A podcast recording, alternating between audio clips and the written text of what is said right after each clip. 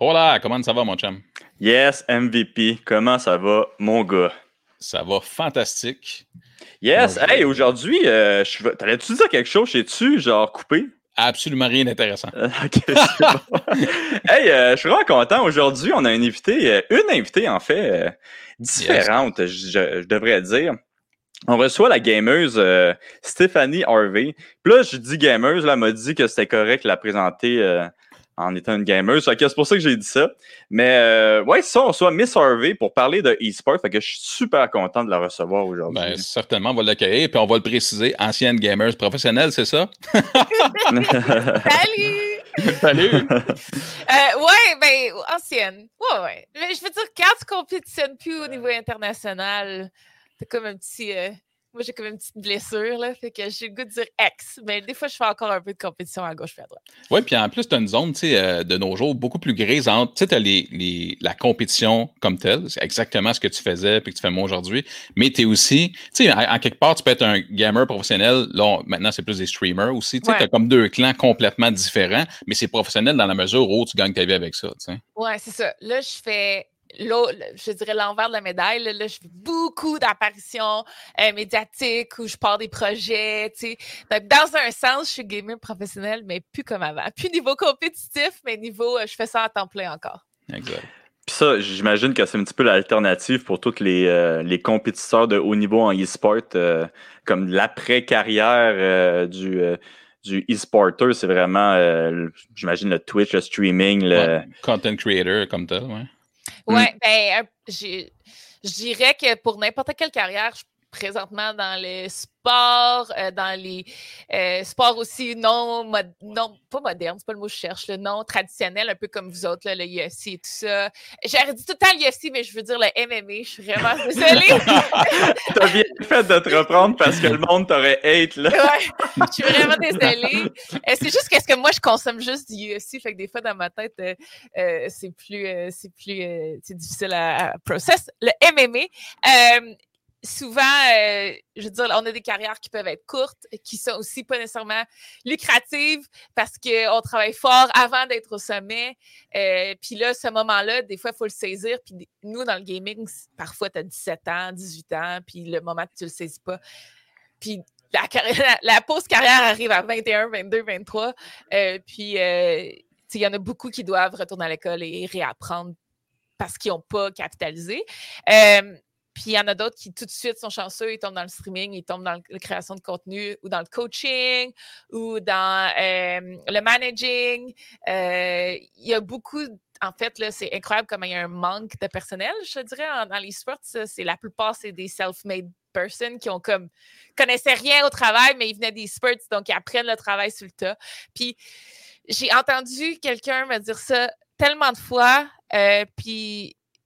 La culture, ça ne s'apprend pas. Le métier, ça s'apprend. Donc, c'est quelque chose qui est extrêmement important. Puis dans les sports, on embrace ça beaucoup. Là. Donc, on ne peut pas apprendre à quelqu'un à connaître les sports tant que ça. Il faut comme le vivre.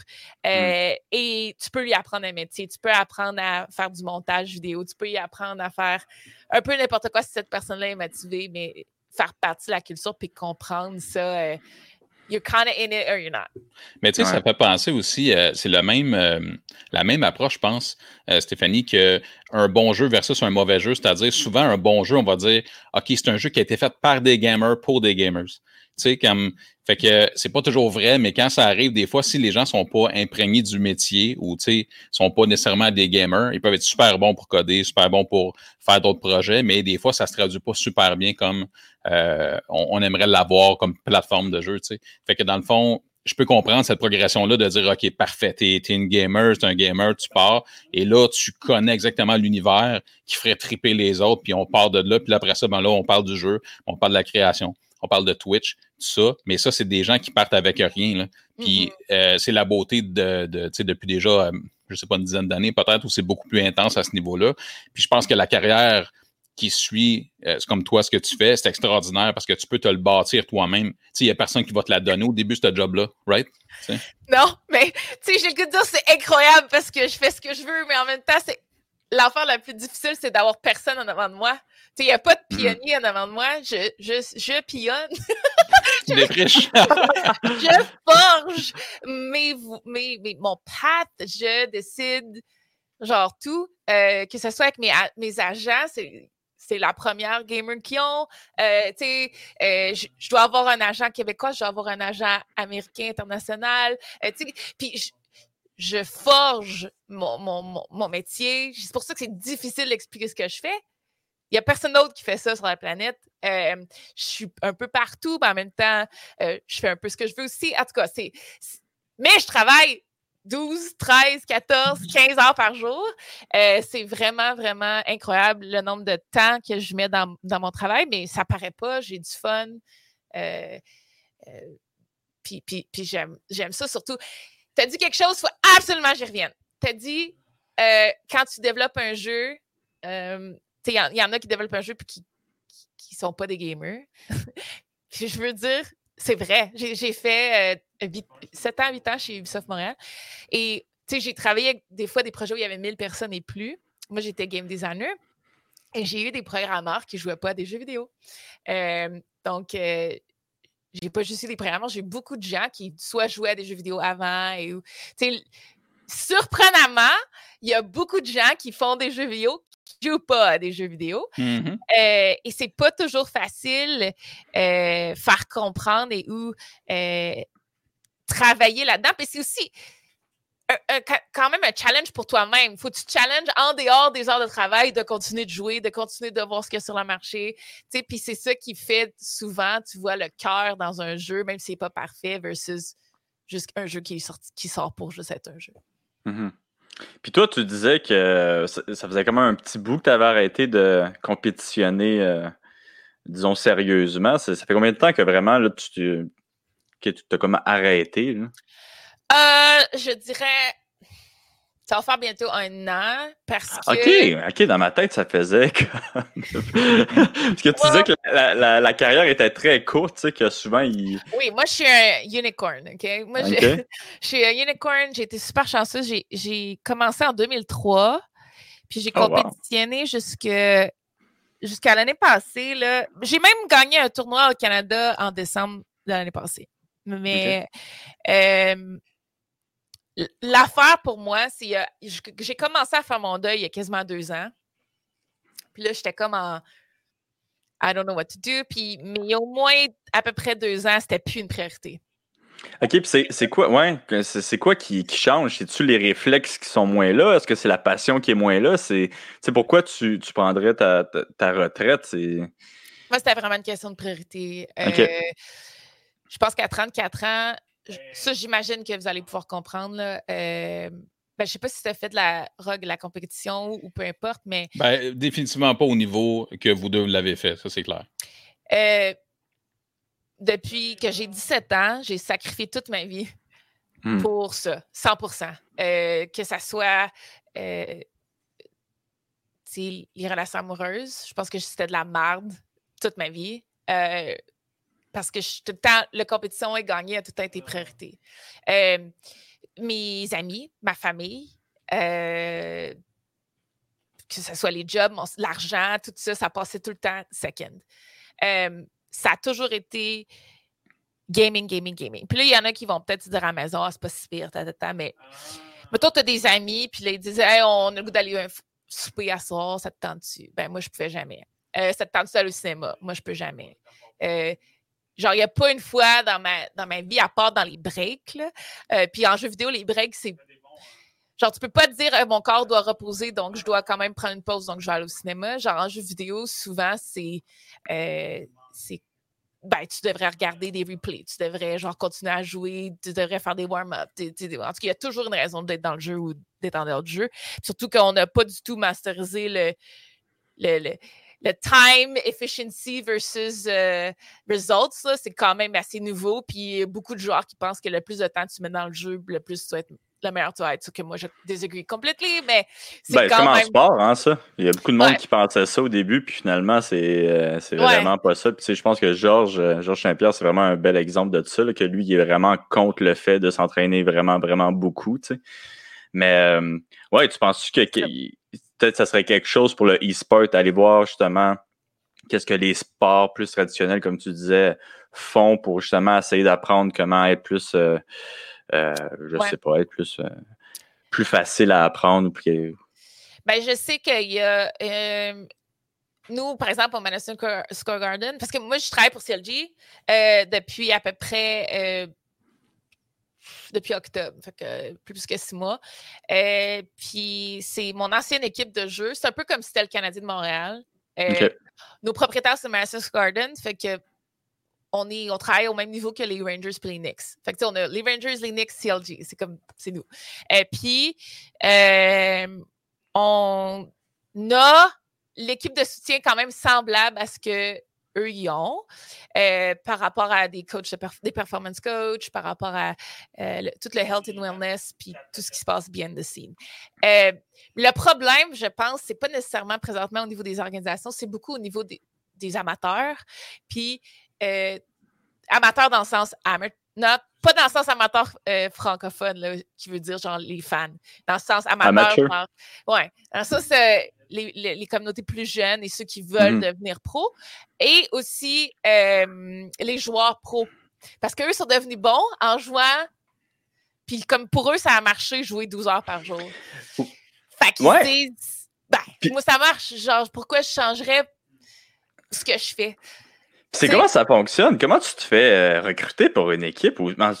Parce que tu sais, sais-tu qu'une équipe regarde qu'est-ce qui se passe sur le jeu, puis là, ils disent, est-ce que le gars là... Troll 69, là, il a de l'air pas mal bon. Il est premier au monde depuis une couple de temps. On devrait le contacter. Puis là, il contacte Troll 69. Finalement, il y a 11 ans. Mais comment tu fais pour aussi... C'est kind of like that. On a recruté un gars de 13 ans dans notre équipe pour Fortnite récemment. Donc, c'est quoi son nom? C'est-tu Troll 69? Non, c'est Jay. C'est juste J-A-Y. Mais, tu sais, je veux dire... Parenthèse, là, je ne veux pas aller là-dessus. Excuse-moi, moi, j'ai comme changé de question. Non, attends, je veux répondre à ta question, mais parenthèse qui n'a pas rapport à ta question. Le gars de 13 ans, on doit avoir des tuteurs, on essaie de respecter les lois. Puis je pense qu'on est la seule organisation qui essaie de respecter les lois avec les mineurs, où on a actually des tuteurs qui... C'est quoi que tu veux dire? Ça sonne weird. Oui, ça sonne weird, en est. Je pense que la plupart des autres organisations, ils ne leur donnent pas des cours. Il n'y a pas des homework, il n'y a pas de l'école qui les suivent. Un peu comme les vedettes de télévision, là, sur Internet. Mais nous, on respecte ça, les California Laws et tout ça. Puis je pense qu'on est la seule org qui respecte ça. By the way. Circling back to what he said. C'est fun ça, un petit peu parler dans le dos des autres. J'aime bien ça, moi. J'en connais pas une autre qui en fait, mais je parle aussi peut-être... Tu sais, quand tu connais pas quelque chose, ça se peut qu'il y en a un qui dit « Nous aussi », mais genre, ils l'ont pas publicisé, en tout cas. C'est l'enfer. C'est le Wild West. C'est ça qu'on dit, Wild West, Far West, Wild West, par rapport à les amateurs to pro. Il n'y a aucun jeu qui est pareil. Il n'y a aucune communauté qui fonctionne pareil. Il n'y a pratiquement aucun soutien, outre que les joueurs professionnels et parfois les semi-pros. Tu peux passer du jour au lendemain, faire $0 à... Le lendemain, signer un contrat pour $1 million par année avec une org, puis t'as 17 ans. Alors là, tu disais qu'il ne faisait pas beaucoup d'argent, il n'y a pas le début du podcast. En passant de zéro à pro, des fois, la marche est incroyable. Là, surtout dans League of Legends, là, ils passent de genre, c'est des nobody dans leur salon à, ils se font signer par... MSG, là. C'est vraiment là, quand même des gros gaps. Puis ils sont pas soutenus, ils signent souvent des contrats horribles parce qu'ils n'ont pas d'argent.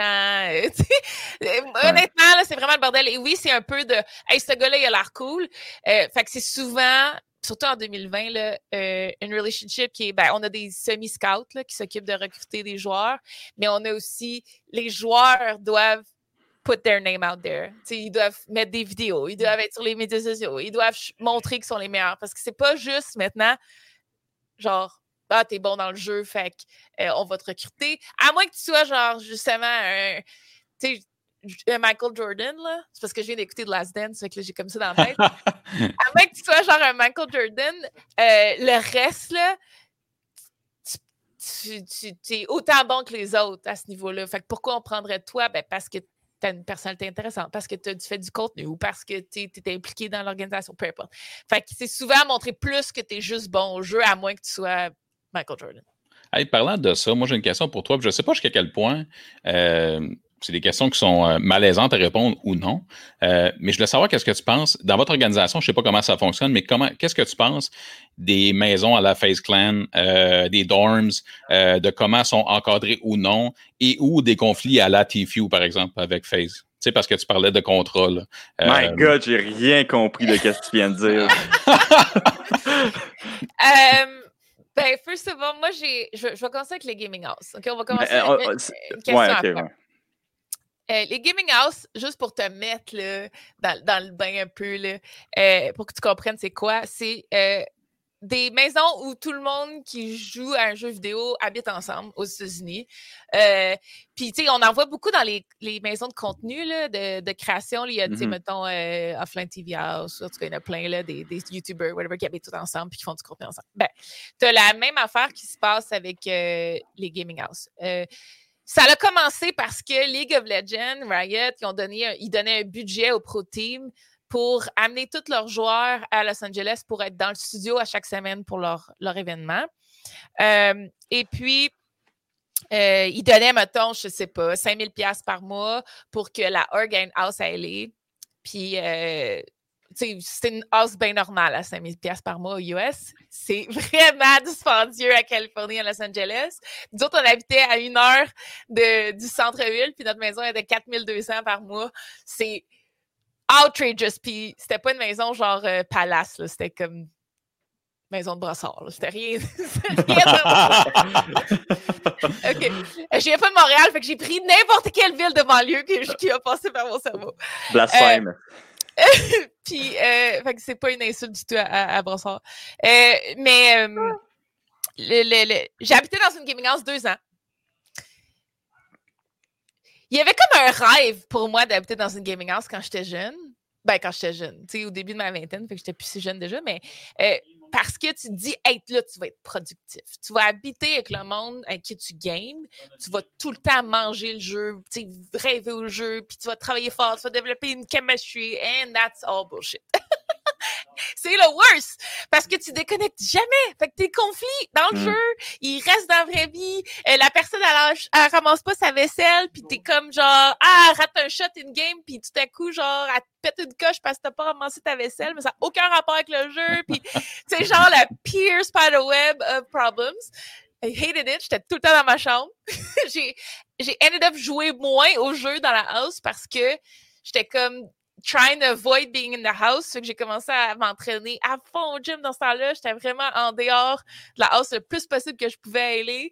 Fait que finalement, j'ai comme vécu de LA life à LA au lieu de comme être vraiment dans la gaming house. Puis depuis que nous autres, on a fait cette expérience-là, je te dirais, nous, on a commencé ça en 2015, 2016.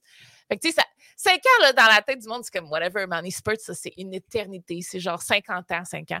Et puis, les gaming house, ça, c'est out. Le monde, il tripe plus pantoute. C'est rendu que t'habites proche, puis t'as un office to go. Fait que tu vas travailler au office, puis tu go back home. Tu peux avoir des boyfriends, tu peux avoir des animaux, tu peux avoir, tu sais, des amis. Tu sais. Avant, là, c'était, tu t'invitais quelqu'un à la maison, puis c'était nous autres, ben là, t'as invité quelqu'un, tu ne l'as pas dit. Fait que là, tu sais, c'était genre, moi, je suis en pyjama, je vais pas sortir de ma chambre parce que là, t'as invité du monde, parce que tu t'as invité d'autres joueurs des fois, puis là, c'était comme du monde de la communauté, puis là, ça faisait du drama. C'est-tu une maison juste de femmes? Ou... Ouais, nous, on était dans une... Moi, j'étais dans une female house avec la manager aussi. Fait qu'on était 6. On avait toute une bedroom puis toute une bathroom. Fait que si j'ai une maison de brassard, mais aux États-Unis, tout le monde... Elle est belle ta maison. Ouais, tout le monde a une bathroom dans la chambre. C'est comme apparemment the thing. Moi, avant LA, j'avais pas connu ça. Là. Maintenant, je veux ça partout, mais au Québec, c'est vraiment pas traditionnel. Fait que bathroom, dans la chambre, il y avait au moins ça. Je savais pas ma bathroom, mais le reste, c'était tout commun. Puis, tu sais, moi, j'habitais by myself depuis longtemps. Je crois que j'ai déménagé là, j'avais 28 ans. Puis ça faisait déjà comme 7 ans, j'avais pas de roommate. Moi, ça a été là, violent. Mais il y avait des filles dans notre équipe qui, tu sais, eux autres, ils avaient 20 ans, puis c'était bien correct pour eux autres. Mais moi, je pense que j'étais rendue vraiment ailleurs dans ma vie, puis ça m'a vraiment pas aidé à rester compétitive et à être mentally stable, I guess. Fait que c'est ça. Ça, c'est mon histoire de Gaming House. C'est quoi l'autre question que j'ai rien compris? Ah, la question, c'était plus en lien, parce que tantôt, elle parlait des contrats, tu sais, signés. Tu signes ça jeune. Là, après ça, je parlais des organisations, tu sais, bon, avec... Puis c'est un exemple, là, mais c'est fou avec FaZe Clan, qui est une grosse organisation. Il y a un gros feud légal en ce moment, depuis déjà, je sais pas, de 2 ans peut-être, là, j'ai aucune idée, là. J'ai pas suivi. Je veux savoir ce que toi, t'en pensais, et est-ce que dans les... Parce que tu disais 5 ans, c'est énorme dans l'évolution du e-sports. Mettons, dans les 2 dernières années, est-ce que tu vois une évolution de ce côté-là sur comment on encadre et traite les jeunes et aussi à propos des contrats et des conditions surtout? Je dirais qu'on encadre et traite les jeunes absolument pas. Il n'y a rien qui a changé. Mais au niveau des jeunes, je pense qu'il y a une plus grande compréhension que ça ne coûte rien à l'argent, puis que tu es mieux d'en avoir un avant de signer, puis que ça vaut la peine parce qu'anyway, il va t'avoir un meilleur salaire, fait qu'il se repaye un peu. Mm-hmm. Fait que ça, je pense qu'ils commencent... Les gens... Je pense que les pros, les mêmes jeunes, commencent à être un peu plus... Il y a une title aussi, c'est que ça peut avoir une connotation négative. Je pense que c'est aussi ça, là, c'est un peu des deux. Mm. Là, ils se croient un peu tout permis et they deserve the moon, mais en même temps, that's okay. Genre, moi, je suis pas contre. C'est juste que c'était quand même horrible avant, puis j'apprécie que ça commence à être de plus en plus commun. Tu sais, moi, j'ai fait 17 ans en e-sports. J'ai eu mon agent. Genre, mon premier contrat avec la Madison Square Garden... Attends, j'ai eu mon agent il y a 4 ans et demi, là. Avant, oh, wow. je l'avais pas. C'est quand même très récent. Et ça l'a quasiment triplé à quadruplé mon salaire pour... Oh, shit! Pour about the same initiatives. Fait que soit j'étais payée comme la merde avant ou l'agent fait vraiment une bonne job, either or, là. Je pense aussi que les... Avant, j'acceptais juste... Les sports, ça a tellement changé en 4 ans aussi. Avant, j'acceptais beaucoup plus avec beaucoup moins d'argent. Là, je suis comme l'inverse. Je suis comme... Genre, I need to breathe. Je dis trop souvent oui, mon agent me le dit tout le temps. Puis tu dis que t'as triplé, quadruplé ton salaire. Ça ressemblait à quoi au début, ton salaire, si c'est pas indiscret? Hein? Ben vraiment, quand j'ai quitté Ubisoft, j'étais quand même assez super bien payée. Puis j'ai comme recommencé à zéro. OK. Fait que... Tu sais, je te disais, là, quand je suis partie à LA en 2015, là, je me faisais payer par CLG, c'est tout under NDA, là, mais assez de live by. La seule raison pourquoi je l'ai faite, c'est qu'ils nous ont aidés à payer la house, puis ils payaient beaucoup de la nourriture, puis toutes les utilities and anything, là, ils payaient. Fait que, tu sais, dans le fond, j'avais quasiment aucune dépense. Fait que même si ton salaire est pourri, mais tu n'as aucune dépense, tu es quand même correct. Tu sais, si tu dis 100% de ce que tu gagnes, tu peux faire ce que tu veux avec et t'as pas à payer, genre, tes déplacements, ta bouffe, toutes ces affaires-là, ben ça revient quand même pas pire. Puis, c'est ça. Fait que pour moi, c'est comme si, au niveau salarial, j'ai fait une drop. Mais j'ai fait ça plusieurs fois dans ma vie. Fait que c'est pas quelque chose qui me dérange vraiment. J'ai tout quitté 2-3 fois, là, où j'ai comme fait, you know what, I want to do this. Puis là, genre, je leave everything, je move country, puis I give it a shot. Je l'ai fait 4 fois, je pense, dont une fois en Europe. Donc, genre, moi, l'argent, ça a toujours été vraiment pas ma priorité. Puis je pense que c'est pour ça qu'aujourd'hui, je vis ma passion à fond, parce que j'apprécie encore plus maintenant que j'ai été capable de m'acheter un condo en 2 ans. Je suis comme, yay! J'ai plus rien d'autre! J'ai plus besoin de rien d'autre! C'est pour ça que j'achète des équipements de studio maintenant. Puis là, maintenant, t'es rendu à Montréal à temps plein? Oui, ben là, justement, avant COVID, on avait un condo à Montréal, un condo à Québec. Le COVID nous a toutes frappés. Très violemment, en jeu vidéo, parce que moi, je prenais l'avion 3, 4, 5 fois par semaine. Fait qu'à Montréal, je sauvais quand même énormément de temps dans ma vie. Mais là, j'ai pas pris l'avion depuis je te dirais, la journée que Trump a bloqué les frontières avec l'Europe, moi, je partais pour les US, puis j'ai cancellé mon vol. OK. Fait que j'étais en mars, là, genre fin mars. Fait que j'ai pas pris l'avion depuis, puis je veux pas prendre l'avion en 2020. Moi, c'est comme catégorique, là, je refuse tout. Donc, on n'est pas retourné à Montréal une fois depuis ce moment-là, sauf pour Move Out, parce que là, ça avait comme plus d'allure. Tu sais, on n'est pas riche, mais on n'était pas genre serré, mais là, payer 2 condos à littéralement jamais habiter dedans. Depuis février, on n'avait pas mis depuis mars, on n'avait pas mis les pieds dedans. Fait que il y a 2 semaines, on a fait bon, on va essayer de le sous-louer, puis on a réussi à le sous-louer le jour même. Fait qu'on est parti, on est allé chercher un camion, puis on a tout mis dedans, puis on a tout ramené à Québec. Fait que là, j'étais à Québec jusqu'à la fin de l'année, parce que je sais pas trop ce que se passe avec COVID en septembre, en octobre, novembre. Puis on verra ensuite. On a déjà acheté un autre condo à Montréal avant tout ça, qu'on était supposé prendre possession en 2021. Fait que là, on verra. Là, soit on va vendre ici, puis on va aller là-bas. En tout cas, bref. Mais d'ici 1 an, on va en avoir un deuxième à Montréal éventuellement. Donc, on verra. Moi, je suis vraiment... On prend ça au jour le jour, on verra. Vas-y, excuse-moi. Je voulais juste dire, êtes-vous tous les deux comme ça, de prendre ça au jour le jour, ou ben non, c'est plus compliqué, là, tu sais? Non, lui est vraiment plus pragmatique. Pragmatique et cartésien que moi. Je suis extrêmement organisée, mais je suis extrêmement organisée à la semaine près, là, ou à la semaine près, là. Tu sais, je suis pas à l'année, à la vie près, là. Fait que j'aime avoir mon emploi du temps vraiment efficace et j'aime travailler.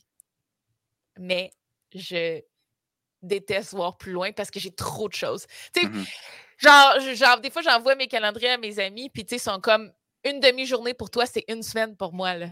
de meeting, de back-to-back. Puis le pire, c'est que dans le COVID, je fais pire, là. Je me donne même plus de buffer, là. Je pars de meeting en meeting en meeting en meeting en meeting. Puis à un moment donné, il faut que tu travailles, il faut que tu t'assures, tu fasses de quoi. Fait que je le fais le soir, la nuit, le matin, tu sais.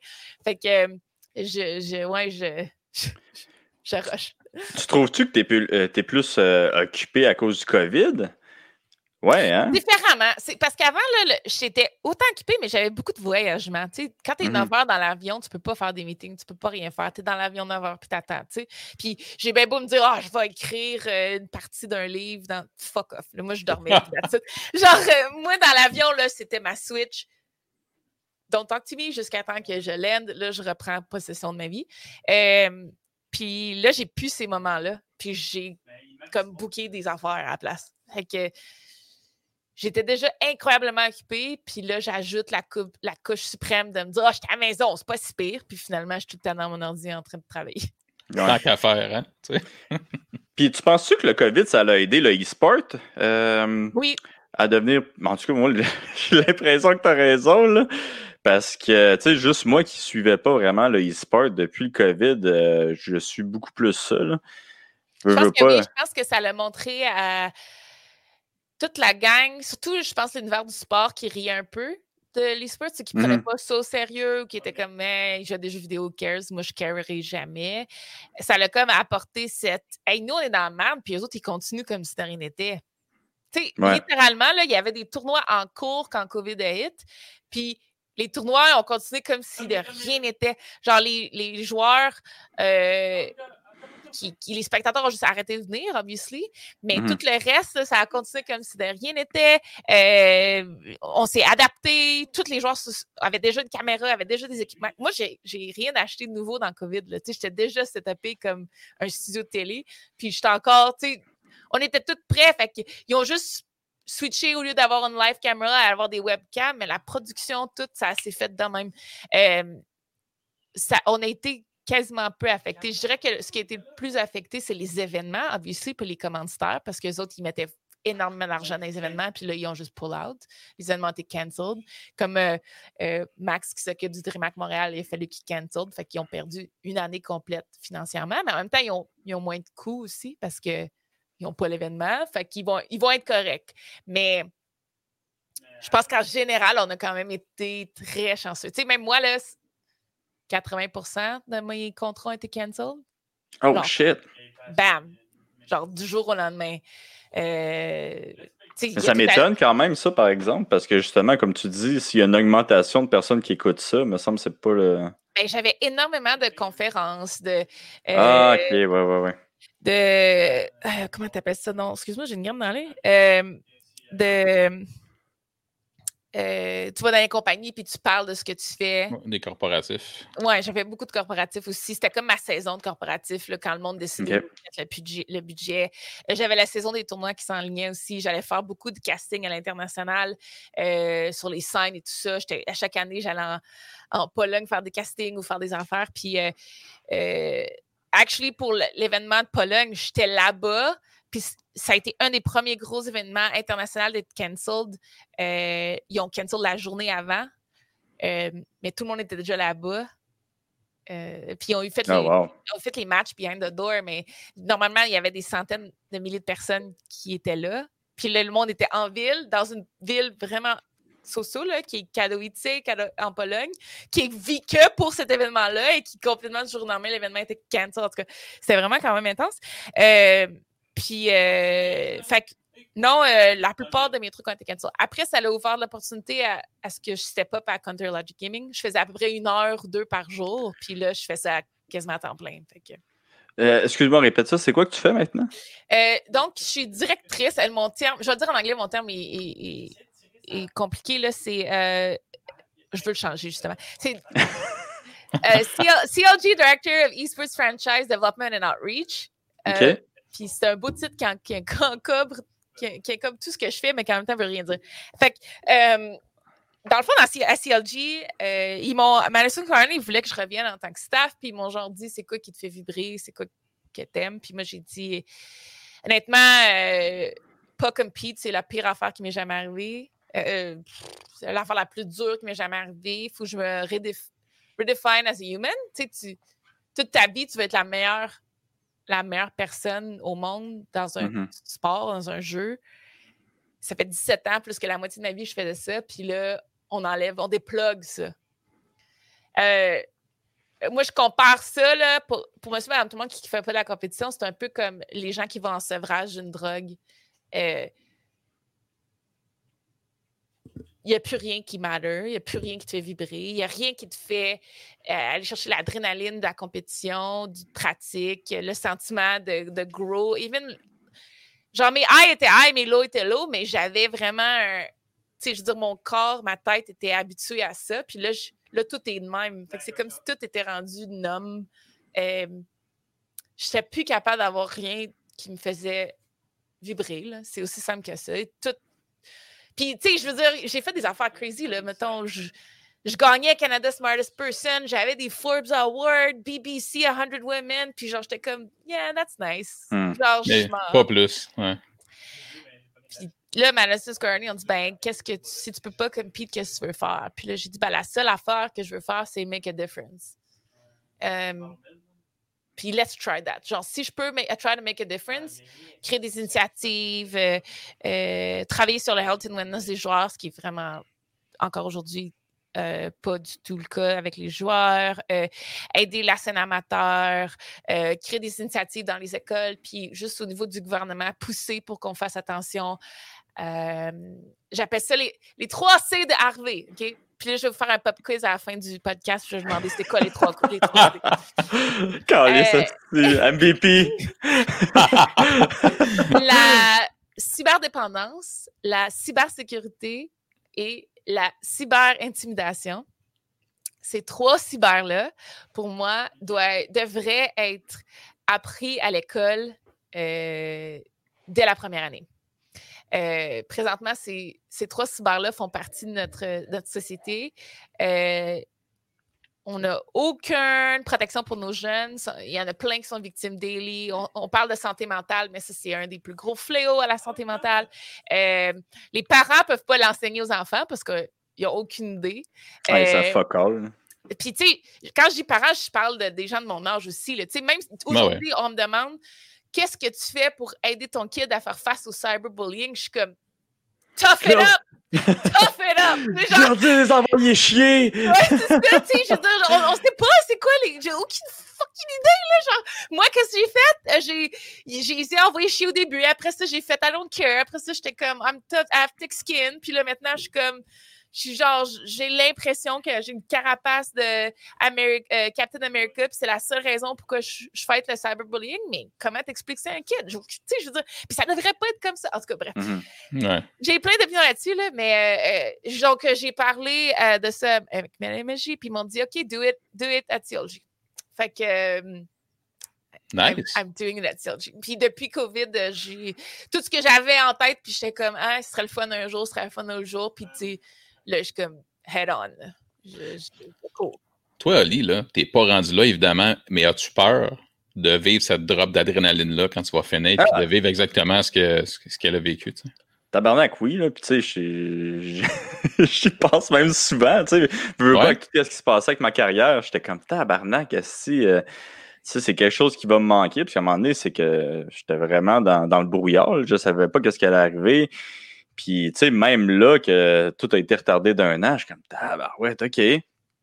Mais non, je comprends tout à fait qu'est-ce qu'elle dit. Puis, tu sais, je pense que pour tout athlète, là, c'est vraiment une peur que... J'avais parlé beaucoup de ça avec plusieurs joueurs de hockey puis plusieurs personnes aussi du sport de combat. Mais on a l'impression de quand on prend notre retraite, c'est qu'on devient... on passe de héros à zéro, tu sais. Ouais. Fait que c'est vraiment difficile pour... pour l'orgueil, un peu pour l'ego. Puis c'est difficile aussi pour la motivation à d'après-carrière. Tu sais, c'est con, mais je comprends tout à fait ce que Miss a dit. Tu sais, je t'aime bien, Rog, là. Je t'aime bien, là.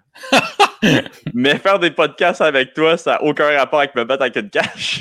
Ben, je sais pas, tu sais. Ben oui, c'est sûr. J'espère. Je t'aime bien, là. Mais... quelque chose, là, t'as dit on veut rester relevant, là. Genre, ouais. Combien de fois, je te dirais, là, au début, là, ma peur avant de prendre ma retraite, parce que je savais que mes priorités n'étaient plus alignées, puis je savais que, tu sais, si je voulais être la meilleure, j'allais fallait que je sacrifie les enfants que je voulais plus sacrifier.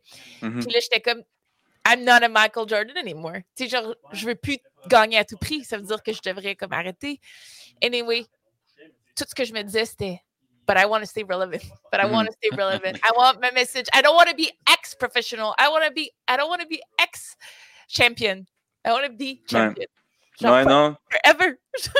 Non, t'as raison. T'oublies, tu sais. Ouais, pis tu sais, moi, toute ma vie, j'étais comme, je m'en calisse, qu'est-ce que le monde pense de moi, je m'en crisse, c'est le dernier de mes soucis.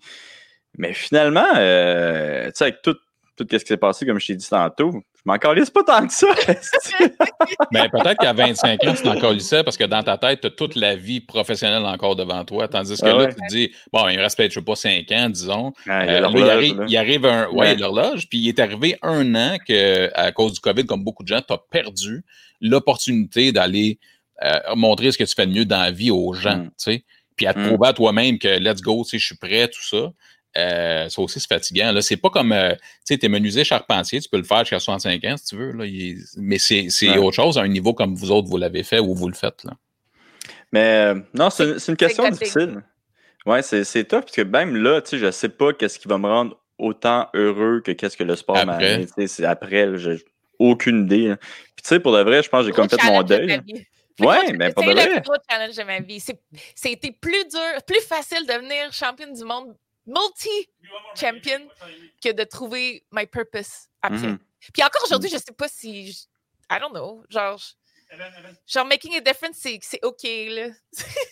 Est-ce que c'est pour ça, à Stéphanie, que toi, tu dis, moi, ça me dérange pas de recommencer, de changer 4 fois dans la vie, de dire, parfait, on clean slate, j'ai une nouvelle idée, je repars, justement, pour aller chercher ce rush-là?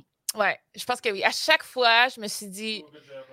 C'est comme, OK, moi, j'ai étudié en architecture, puis depuis que j'étais jeune, je voulais être architecte. Okay? J'ai fait mon bac en architecture, j'ai fini en France. I was lined up to be an architect. Puis là, les sports, ça commençait à grossir, puis tout ça. Puis là, j'ai dit, je vais aller faire un master, un DSS en design de jeux vidéo. Puis tout le monde m'a dit, mais tu voulais pas être un architecte? Puis là, ma réponse, c'est tout le temps, ouais, je voulais être un architecte. 11 sur 10, mais je voulais être un game designer, 12 sur 10. Puis là, quand j'étais game designer, je voulais être professionnel. Genre, je voulais full-time eSports Pro 13, 14 sur 10. Ouais.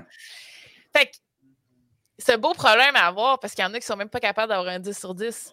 Sauf que là, quand t'as vécu le 14 sur 10, c'est comme si ma dopamine dans mon cerveau est fuckée, là. C'est genre... Ouais. Puis j'ai bien de la misère à la resettle. Puis c'est drôle parce que je suis capable d'être émerveillée par une fleur dehors puis la contempler pendant des heures. Mais c'est pas pareil quand c'est ma passion puis ma job. Je sais pas comment expliquer ça. Je suis capable d'apprécier les petits moments, mais pas compétitionner. Blows. Tu sais, ça se peut-tu que... En tout cas, je sais pas si c'est la même chose pour toi, là, mais tu sais, moi, dans ma vie, là, tout le monde, pendant le secondaire, pendant le primaire, me disait « Ah, faut que tu trouves une job pour réussir dans la vie. » Puis moi, je suis comme allé de l'autre côté, puis non, genre, j'étais comme « Non, si moi, je veux faire... » Ouais, vas-y. Continue. Puis moi, je voulais faire, tu sais, quelque chose que j'aimais dans la vie. Je voulais comme... Quand j'allais travailler, je voulais pas travailler. Puis, yes! T'es-tu prêt? T'es-tu prêt? Non. Lila! Hey, si je vois rien, excuse-moi. Hey, c'est poche! T'as vois-tu, toi, Mipo? Parole de mon oncle. Hey, la jeune, on peut juste pas passer sa vie à jouer. Trouve-toi une job qui a du bon... Tu veux-tu que j'aille péter, Danny? 2012, j'ai reçu ça sur le plateau, tout le monde en parle. Puis... T'as pas le choix de rire parce que sinon tu fais la une des médias le lendemain pour être la psychopathe que genre dit à Danny, that's not funny. Hey, mais pour vrai, là, c'est quand même triste. T'sais, mon point de vue à moi, c'est ça illustre bien, je pense, le fait de la conformité. Qu'est-ce que tu devrais faire? Est-ce que toi, tu perds le lit? De dire non, moi, je vais le faire ce que j'aime, puis on verra pour l'argent, puis on verra, puis tu sais, je vais m'arranger, puis je vais aimer ça. Hein. Puis je pense qu'il y a aussi la tristesse de ça, tu sais, ben, en tout cas pour moi, puis Miss, c'est que qu'est-ce qu'on aime, c'est quelque chose qui va passer comme ça. Tu sais, on peut pas faire ça jusqu'à 60 ans. Fait que, en tout cas, moi, ma théorie, là, puis j'ai fait mon deuil avec ça, c'est que je pense pas trouver quelque chose qui va m'allumer comme le MMA m'a allumé, puisque c'était ça ma première passion. Puis, tu sais, j'ai vécu que pour ça, puis c'est ça que j'aimais le plus au monde. Mais à moins que je trouve quelque chose d'autre qui m'allume comme ça, qu'est-ce que j'ai pas encore retrouvé présentement. Là. Mais en tout cas. Puis là, on comprend mieux pourquoi il y a des athlètes qui font ça trop longtemps qu'ils auraient dû arrêter. Hein? On le sait, c'est pour ça, dans le fond. OK. Les gars, avez-vous vu The Last Dance? Ben oui. Okay. Les deux? Non, je l'ai pas vu. OK. Tu vas écouter ça, tu vas pleurer. Ben, je sais pas si tu vas pleurer, je te connais pas assez. Ouais, mais... Chris, une bande à MVP Rod, je pleure tout le temps. Petit pilote dinosaure, j'ai pleuré. Icarus, j'ai pleuré. Okay. Tu vas pleurer parce que... Tu sais, on n'est pas Michael Jordan, mais... Mm-hmm. Quand tu l'écoutes parler, tu sais, moi, je tapais tout le temps là, sur Max, puis j'étais comme « Ah, c'est exactement ça! Il met en mots! » Tout le long, je suis comme « C'est exactement ça! » Puis moi, j'ai arrêté ma carrière tiny bit dans le déclin, genre... Moi, je pense que j'aurais pu encore gagner, mais j'ai comme arrêté juste avant. Puis Michael, il a arrêté champion, OK? Ouais. Puis là, dans le documentaire, à la fin, dernier épisode, ils disent « Est-ce que you wish that you did not stop, puis tu te bats pour ton championship one more time. » Puis tout le long du documentaire, il dit comme moi, je vais arrêter au pic. Puis là, il pose la question, là, genre 15 ans plus tard. Première affaire qu'il dit, yeah, this is the worst decision I've ever made. Tu sais, genre une affaire de même. Il dit genre, I wish we did it. J'ai goût de pleurer. Je suis comme, lui, il a arrêté au top, il n'est pas content. Moi, j'ai arrêté en déclin, je ne suis pas contente. On n'est pas content, on ne sera jamais content. There's no good answer. There's no good decision. Faut pas oublier que Jordan, par contre, il est revenu jouer pour les Wizards. C'était moins chic, là. Ouais, mais c'est ça aussi. Pas dans le documentaire. Ben non, mais c'est un peu normal parce que c'est l'épopée des Bulls, mais tu sais, avec la narrative que c'est Michael Jordan, mais il est revenu pour comme 2 saisons avec les Wizards. Puis c'était... Partout, tout le monde était content, etc. Mais lui, évidemment, il était dans une équipe où, dans le fond, il y a eu des parts, etc. Ça a commencé comme ça. Mais le point, c'est qu'il n'avait pas son niveau. Mais tu sais, c'était quand même Michael Jordan. Et il allait chercher des stats corrects, mais c'était clairement le déclin où ce que ça prenait 3 fois plus de shots pour ramasser le 2/3 des points. Là. Puis c'est Jordan. Là. Moi, je suis un ancien joueur de basket. C'est sûr que je suis un méga fan. Mais il a vécu les deux côtés, mais ils ne l'ont pas abordé dans le documentaire. Moi, j'aurais aimé ça savoir ce qui s'est passé après. Ben, y a, sans parler du documentaire comme sujet principal de ce podcast, mais il y a plein de petits trucs que je me dis, il devait avoir un genre de NDA ou quelque chose qui ne pouvait pas parler de ça en commentaire. On n'entend pas parler une fois des kids and wives. On entend un peu parler des kids à la fin, là, mais tu n'as jamais genre « my kid was born there », tu sais, d'un coup, les kids apparaissent dans la vidéo, puis t'es comme « oui ». Qui est vraiment à l'image de sa carrière, hein. C'est... Il contrôlait tout. C'est genre, il n'a pas du tout parlé d'aucune de ses femmes. Puis je me dis, c'est impossible parce qu'il parle de des enfants, des petits détails vraiment pointilleux, puis il omet le fait qu'il y a eu des enfants puis une femme. Tu sais, je suis comme, il doit avoir de quoi de fichier, là. Fait que, bref. Mais ça, c'est drôle parce que tout le monde qui l'ont écouté, si c'était des non-sportifs, trouvait que Michael Jordan, c'est la pire personne au monde. Puis tous les sportifs, ils étaient comme, hey, il n'a pas l'air d'une bonne personne. Moi, je l'ai pas écouté, je ne sais pas. Moi, tous les sportifs, ils ont dit, ouais, c'est genre fucking nice, là. Moi, j'ai entendu dire un petit peu ça. Puis je pense que j'ai dit à Max, après qu'on l'a écouté, genre, j'ai pas vu où il était méchant. C'est ça que je dis. Genre... Les sportifs, on est comme, c'est enfin quelqu'un qui a raison. Mais parce que moi, j'ai trouvé qu'il liftait up ses teammates. Même s'il disait, genre, hey, ce truc-là, c'est de la merde, fais-le jusqu'à temps que tu le fasses bien. Il était pas en train de dire, toi, c'est de la merde, on va te coter la team, je veux pas jouer avec toi. Tu sais, c'était genre, moi, je veux jouer avec toi, genre, pousse-toi, tu dois être meilleur que ça, je sais que t'es meilleur que ça. Genre, puis, tu sais, il trashait, mais c'était tout le temps, genre, je veux que tu sois un amazing teammate. Je veux être ton teammate. Alors que moi, dans le jeu vidéo, le nombre de fois où j'ai des teammates qui étaient comme « You're trash, get out of this team. » Genre, fait que j'ai trouvé que c'était comme pas du tout négatif.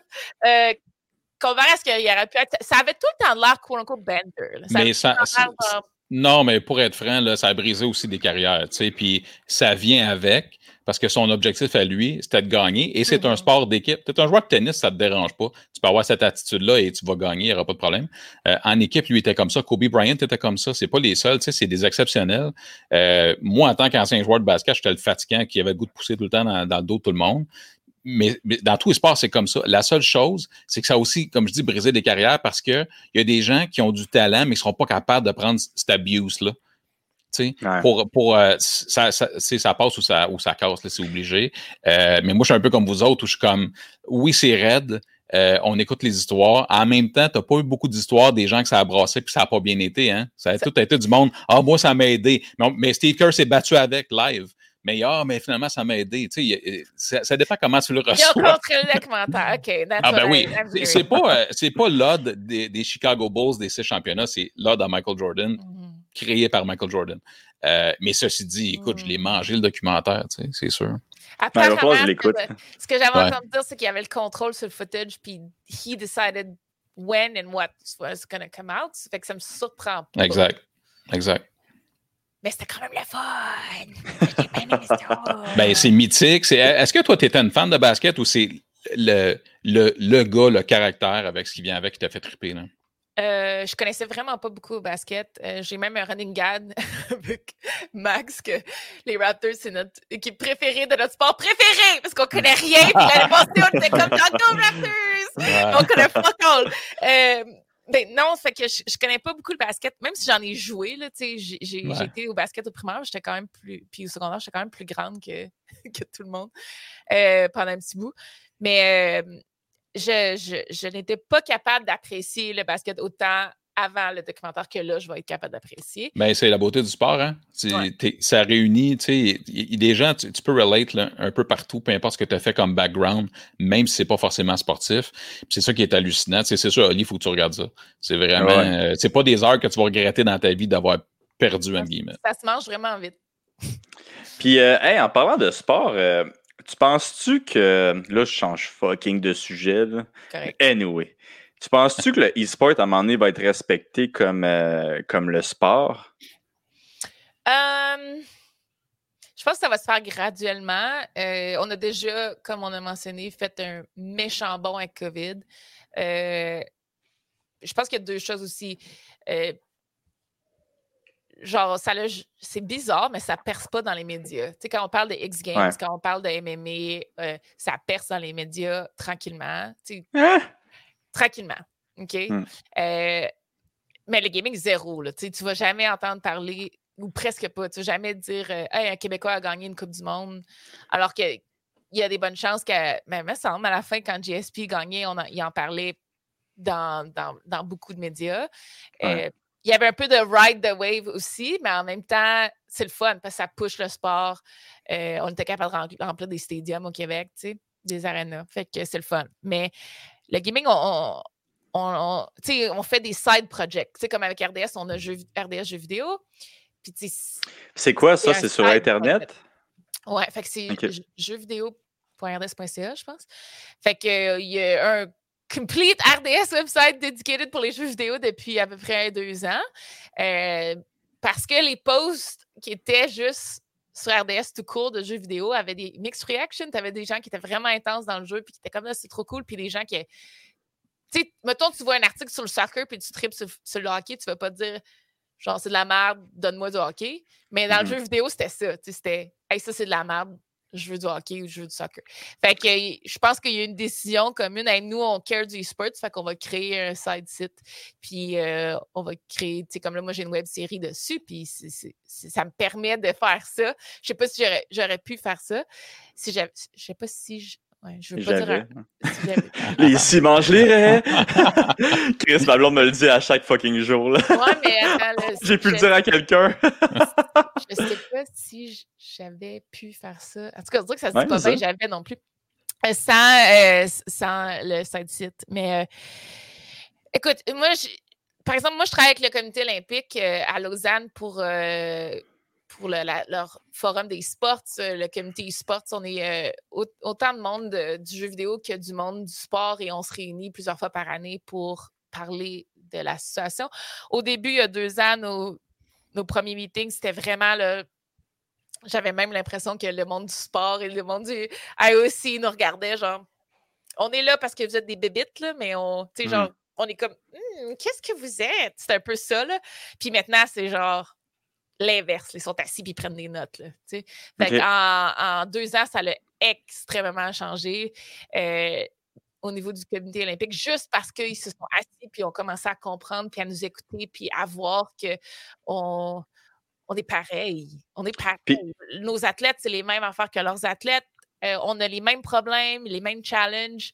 Puis eux, ils ont déjà beaucoup de solutions par rapport à ça qu'ils peuvent nous donner quasiment gratuit, dans le sens, on a besoin d'aide, on n'a rien. Rien n'est gratuit, là, par exemple. Ouais, ben, eux, leur intention, c'est popularité. Tu sais, ouais. Genre, ils veulent se renouveler. Là, mais... tu dis que c'est comme les Olympiques voudraient avoir le e-sport aussi comme sport, c'est ça? Ou... je pense qu'au début, c'est une exploration. Est-ce que ça serait des nouvelles compétitions? Des nouvelles disciplines ou est-ce que ça serait comme les Paralympiques? Est-ce que ça serait intégré juste en événements spéciaux? C'est plus on the side, là. C'est plein de pourparlers, mais ça fait 2 ans qu'il y a eu Pyeongchang, puis là, il va y avoir Tokyo aussi. Ben, c'était supposé être prévu, là, mais bon. Ça a été repoussé d'1 an. Oui, on a des side events en même temps. Il y en a eu pour StarCraft. Cette année, ça allait être Street Fighter et Rocket League. Donc, tranquillement, ils gagnent des... C'est pas exactement des médailles, là, mais ça... En tout cas, c'est en parallèle avec la ville autre. Fait que, je pense que là, ils testent des choses, ils vont voir. Mais tu sais, ça a pris combien de temps avant qu'on ait des disciplines de X-Games aux Olympiques? Ça a beaucoup trop long. Mais je pense que là, ça va quand même une vitesse extrêmement accélérée pour les Jeux olympiques. Mais pour de vrai, ils ont dû se rendre compte qu'il y a beaucoup, beaucoup d'argent à faire avec ça. Là. Leur plus gros problème, je pense, c'est la jeunesse. Vraiment déconnectée de la télé. Puis, tu sais, les Olympiques, c'est beaucoup sur les télés puis les contrats de grosses chaînes de télé. Il y a eux autres aussi, je comprends ce que tu veux dire. Ils ont peur aussi de perdre, je dirais, un marché de sportifs qui choisiraient les jeux au lieu du sport. Fait que, tu sais, la relève, je pense que c'est une crainte et une incompréhension qu'on peut faire les deux et qu'un nécessairement ne pousse pas l'autre. Là. Fait que, tu sais, eux autres, à la base, je pense que leur but, c'était on veut faire bouger les joueurs de jeux vidéo. Tu vois, genre. C'était aussi comme grand-père que ça. Puis là, c'est plus. une collaboration pour rendre les joueurs plus sains avec les meilleures pratiques des athlètes, puis leur donner des pauses carrières, puis leur donner des outils, puis tatata. En même temps que nous, on apprend d'un système qui est beaucoup plus établi. Là. Mais ouais. Tu vois, là, moi, ce que j'ajouterais à ça, là, tu sais, il y a une éclosion parfaite. Ce qui est dommage, c'est qu'au Québec, là, ce qu'on connaît là, le plus, entre guillemets, c'est le hockey, la passion, c'est ça. Ce qui est dommage, c'est que depuis toujours, plus il y a une éclosion dans l'e-sport, plus il y a une démonisation du fait que si ton enfant joue au hockey 8 heures par jour, il n'y a pas de problème parce qu'il bouge. Mais si tu games 2-3 heures, c'est pas sain. Est-ce que je veux dire, c'est qu'on a besoin d'un équilibre? Là, je parle des parents, OK? Parce qu'il y a un bout là-dessus que ça appartient aux parents. Puis moi, dans le hockey, j'ai vu trop souvent des parents qui, parce qu'il y a de l'argent à faire au hockey, vont payer des cliniques à leurs enfants. Ils vont travailler, ils vont les exténuer à rien que faire du hockey, même l'été. Fait que ce qui est weird, c'est qu'il n'y a pas ça en ce moment, OK? Mais moi, je vous le dis, dans 10 ans, dans l'e-sport, parce qu'il y a de l'argent à faire, ce même type de parent-là va dire « Hey, pas de problème, game à côté, qu'est-ce que tu as besoin? » Puis il va le séduler, puis ça va devenir fou parce que c'est les mêmes humains en arrière éventuellement.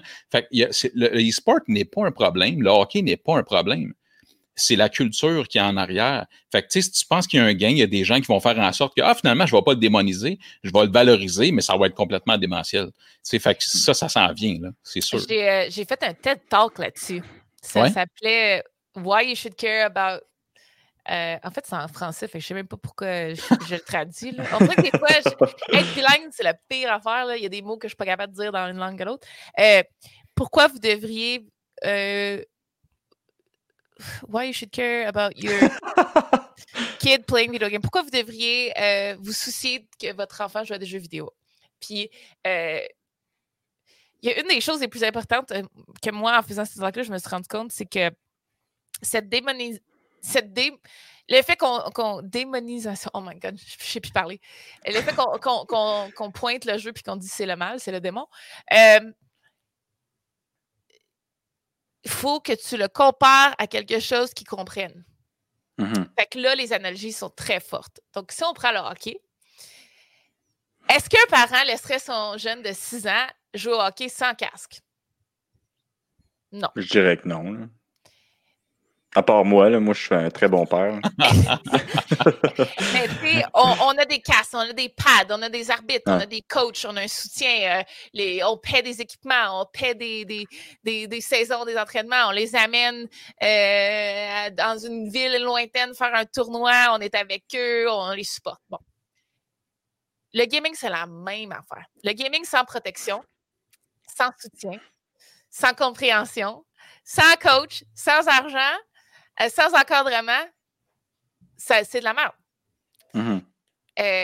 Puis, dans le fond, aujourd'hui, on appelle le gaming responsable tout ça. Okay, moi, j'appelle ça. Le gaming responsable, c'est le jeu vidéo avec tout ça autour, un encadrement, une compréhension, une posture, tout ça. On ne dit pas le hockey responsable, on dit juste le hockey. Puis le but, c'est que le gaming devienne juste le gaming et pas juste le gaming responsable. Le problème, c'est que les parents ne connaissent pas du tout le média. Et pour eux, 2 heures, c'est trop. 2 heures, ça équivaut aux cyberdépendances. On a vu des reportages là-dessus de jeunes qui étaient cyberdépendants. T'sais? Donc, on ne veut pas que notre kid soit cyberdépendant. Mais si on traite le jeu vidéo comme le hockey, ben là, ça devient une toute autre façon d'élever ton enfant par rapport au jeu vidéo. Moi, mes parents l'ont traité comme le hockey. Ils venaient me voir dans les tournois. J'étais ado. Nous, notre souper, c'était sacré. Puis, quand ils ne savaient pas c'était quoi une partie de jeu vidéo en ligne, surtout il y a quasiment 2 siècles, c'était bien tué, non, je peux pas, je viens bientôt, mais finalement, ma game, c'était l'enfer. Fait que là, j'ai dit, un moment donné, on s'est assis, puis mes parents, ils ont appris qu'une game, c'était 45 minutes, 1 heure. Fait que là, ils ont dit, commence ta dernière game, on soupe dans 45 minutes, 1 heure. That's it. Puis, that little thing a tout changé nos interactions. Parce que là, je descendais après, je disais à mes amis ou à ma pratique, peu importe, « Hey, moi, il faut que j'arrête après celle-là, je vais manger, je reviens après » ou peu importe. Puis là, t'arrives en bas, puis, tu sais, moi, je suis en haut quand je gamais, je descends en bas au souper, puis j'étais « ta ta ta ta ta ta ta Tu sais, puis là, mes parents me disaient, puis t'as-tu gagné tes games? Puis là, on parlait de tout ça positivement.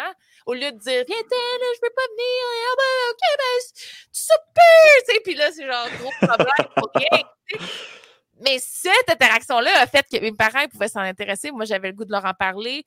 Si j'avais des problèmes, je pouvais en parler avec eux. Tu sais, mes parents ne comprenaient pas nécessairement dans le jeu ce qui se passait, mais ils comprennent les relations humaines. Mon père était semi-pro au hockey.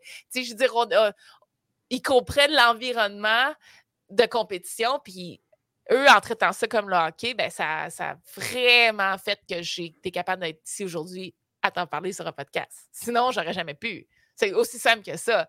Tu sais, je dis, je suis un unicorn, mais le unicorn, c'est tout le monde autour de moi aussi. Là. Sans eux, je ne suis pas où je suis aujourd'hui. Tu serais devenu architecte. J'aurais eu un vrai job. Ben ouais. Calice de Danny.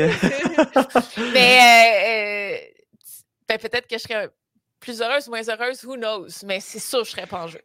Mm-hmm. Hey, écoute, ça fait 1 heure. T'as-tu encore un petit peu de temps? J'ai genre encore des questions. Ben oui, moi, je suis correcte. Yes! On est chanceux, j'ai rien sur mon calendrier qui est un meeting. C'est des affaires que je peux tasser. OK, parfait. Hey, je me demandais, quand tu compétitionnais, toi, est-ce que moi, dans ma tête, là, j'ai toujours pensé que la compétition de jeux vidéo, c'était mixte. Donc, les gars compétitionnaient contre les filles. Puis, bon, depuis le COVID, comme je t'ai dit, j'écoute un petit peu plus ça, puis pour de vrai, j'ai jamais vu une fille jouer en compétition, tu sais. Toi, tu jouais-tu contre des hommes? C'était-tu mix quand tu compétitionnais? Fait que... Est-ce que vous connaissez le poker? Oui. Oui, oui. Fait que c'est quasiment identique, dans le sens où on a... La plupart de nos tournois sont contre des hommes. OK. Puis, on avait un petit circuit de femmes par année. Fait que on avait des compétitions internationales, un peu comme il y a des WSOP pour femmes seulement. Ou aux échecs, il y a des tournois d'échecs seulement, parce que dans le top 100, il n'y a quasiment pas de femmes. Je pense qu'il y en a une dans le top 100 aux échecs. Ouais. Fait que c'est souvent pour encourager les femmes à faire justement cette activité-là. Là. Moi, je vois ça comme... Tu sais, je veux dire, quand c'est quoi le... Pas Coupe Québec, là, mais les Jeux du Québec, les Jeux du Canada, les tournois collégiales, tu sais, à la limite, le football collégial, le basketball collégial, c'est une façon de pousser le sport. Et dans mon contexte, c'est le jeu vidéo ou les tournois de jeux vidéo ou les jeux en particulier, dans une démographie qui honnêtement, n'existerait pas à l'international. On n'a pratiquement pas de femmes à l'international dans aucune discipline. On en a, tu sais, dans Hearthstone, on en a une dans Hearthstone, une dans StarCraft, il y en a une dans Street Fighter, j'en oublie-tu? Ah, une dans Overwatch. Tu sais, je suis capable de les nommer, les pros. Il n'y en a pas dans Counter-Strike. Fait que toi, t'étais vraiment une denrée rare, là, en fait. À mon niveau, oui, parce que même si je ne compétitionnais pas avec la crème des hommes tout le temps,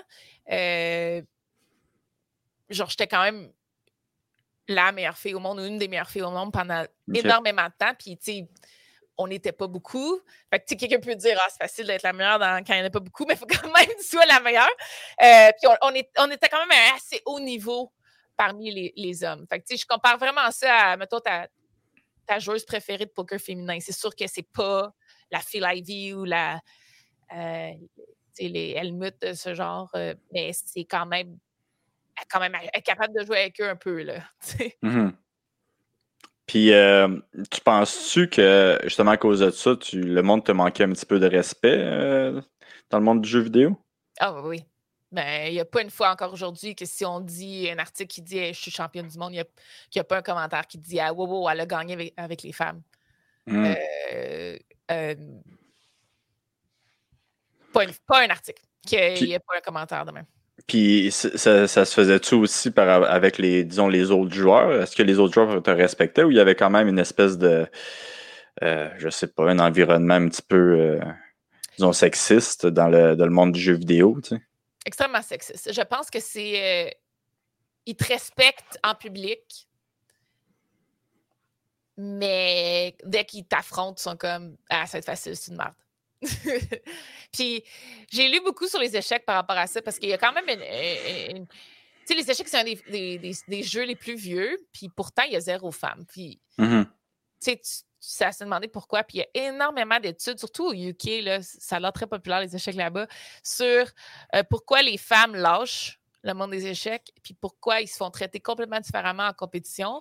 Puis aussi, pourquoi quand ils ne savent pas le sexe de la personne qui joue, sont meilleurs. Quand ils pensent qu'ils jouent contre des filles, il y a plus de chances qu'ils gagnent que quand ils savent qu'ils jouent contre des gars.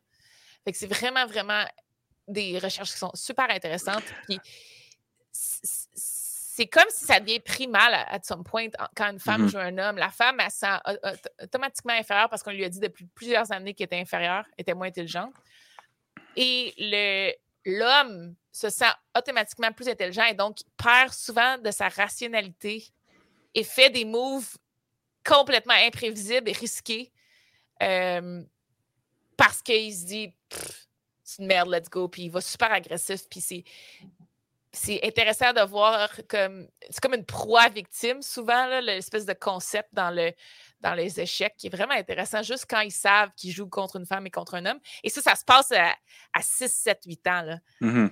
Donc, je parle pas de genre à 20 ans quand ils ont développé un univers de machoïsme. Là. C'est genre dès qu'ils sont à l'école. Puis à 6, 7, 8 ans, il y a 50% de femmes en échec et d'hommes. Puis 2 ans après, il y en a déjà comme la moitié des femmes qui ont drop-out. Là. C'est vraiment, vraiment intense. Fait que ça, moi, c'est exactement ce que je vois dans le jeu compétitif. Dans les jeux vidéo, il y a autant de femmes d'hommes qui jouent, puis dans le jeu compétitif, là, on est inexistante.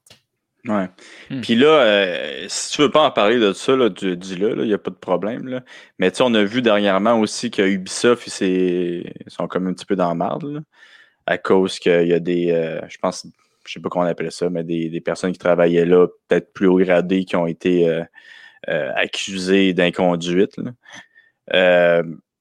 Fait que non seulement ça arrive en e-sport, mais aussi pour créer des jeux, ça fait partie de la mentalité. Ou toi, quand tu travaillais par Ubisoft, t'avais-tu vu ça? Fait que moi, je pense pas que c'est un problème d'Ubisoft. Je pense pas que c'est un problème de gaming. Je pense que c'est un problème de société. Ça donne que dans le gaming, ceux qui ont construit le gaming à la base, c'est un univers d'hommes qui engageait des hommes puis qui faisait des jeux pour des hommes puis qui avait une mentalité d'homme. Puis ça a créé une culture quand même genre de bro, là. Mm-hmm. C'est comme des bro nerds. C'est un peu comme ça que je pourrais le décrire. C'est comme des gens un peu intellectuels, mais bro. Fait que, dans tous les événements de gaming, que ce soit des sports ou des conventions de jeux vidéo ou de game development, whatever, c'est genre party nights. Tous les soirs, il y a des parties. Tout. Puis, oh, wow. Des fois, tu sais même pas à quelle party aller. Tu as des invites de genre des parties partout. Puis ça fait partie comme de l'industrie. Fait que c'est ça que j'essaie de dire. C'est comme un nerd bro kind of feeling. C'est comme très intellectuel, mais c'est aussi très kind of let's have fun. Puis c'est que récemment, là, je dirais dans les 5-10 dernières années, qu'on essaie, je pense, comme industrie de se diversifier non seulement par les employés, mais aussi par la qualité des jeux et tout ça. Donc, ma réponse à ta question, c'est que je pense pas qu'il y a une femme dans l'industrie qui n'a pas d'une histoire. Je pense qu'on a toutes une histoire. On a toutes 2, 3, 4, 5, 6 histoires. En fait, en général, je pense que je connais pas une femme qui n'a pas d'histoire, qui soit dans l'industrie ou pas. Mais je pense que dans l'industrie, c'est plus évident quand ça arrive. C'est moins creepy dans un autobus, un gars qui, genre, te frotte une fesse, puis là, t'es comme... C'est parce qu'on est coincé ou parce qu'il est en train de vraiment de me frotter une veste? C'est moi qui paranoïe ou genre, présentement, j'ai les 4 arrêts d'autobus, c'est le plus inconfortable de ma vie. Tu sais, cette personne-là, tu t'en souviendras jamais. Ça m'est arrivé, mais tu la connais pas. Peu importe. Mais quand on a vidéo, la même affaire, tu sais c'est qui, tu la connais, tu vas la revoir, puis tu dois vivre avec. Je pense que c'est ça la plus grosse différence. Mm-hmm. Que là, présentement, on est tout en train de dénoncer les gens qui nous ont fait des choses parce qu'on les connaît, on sait c'est qui, on a été à des parties avec eux, on a travaillé avec eux. Puis je pense que dans la vie de tous les jours, il y a beaucoup de situations où on fait juste comme « eh, whatever ». Ouais. Puis tu penses-tu que ça va être comme sont le premier domino qu'on dit qui va faire tomber les autres dominos.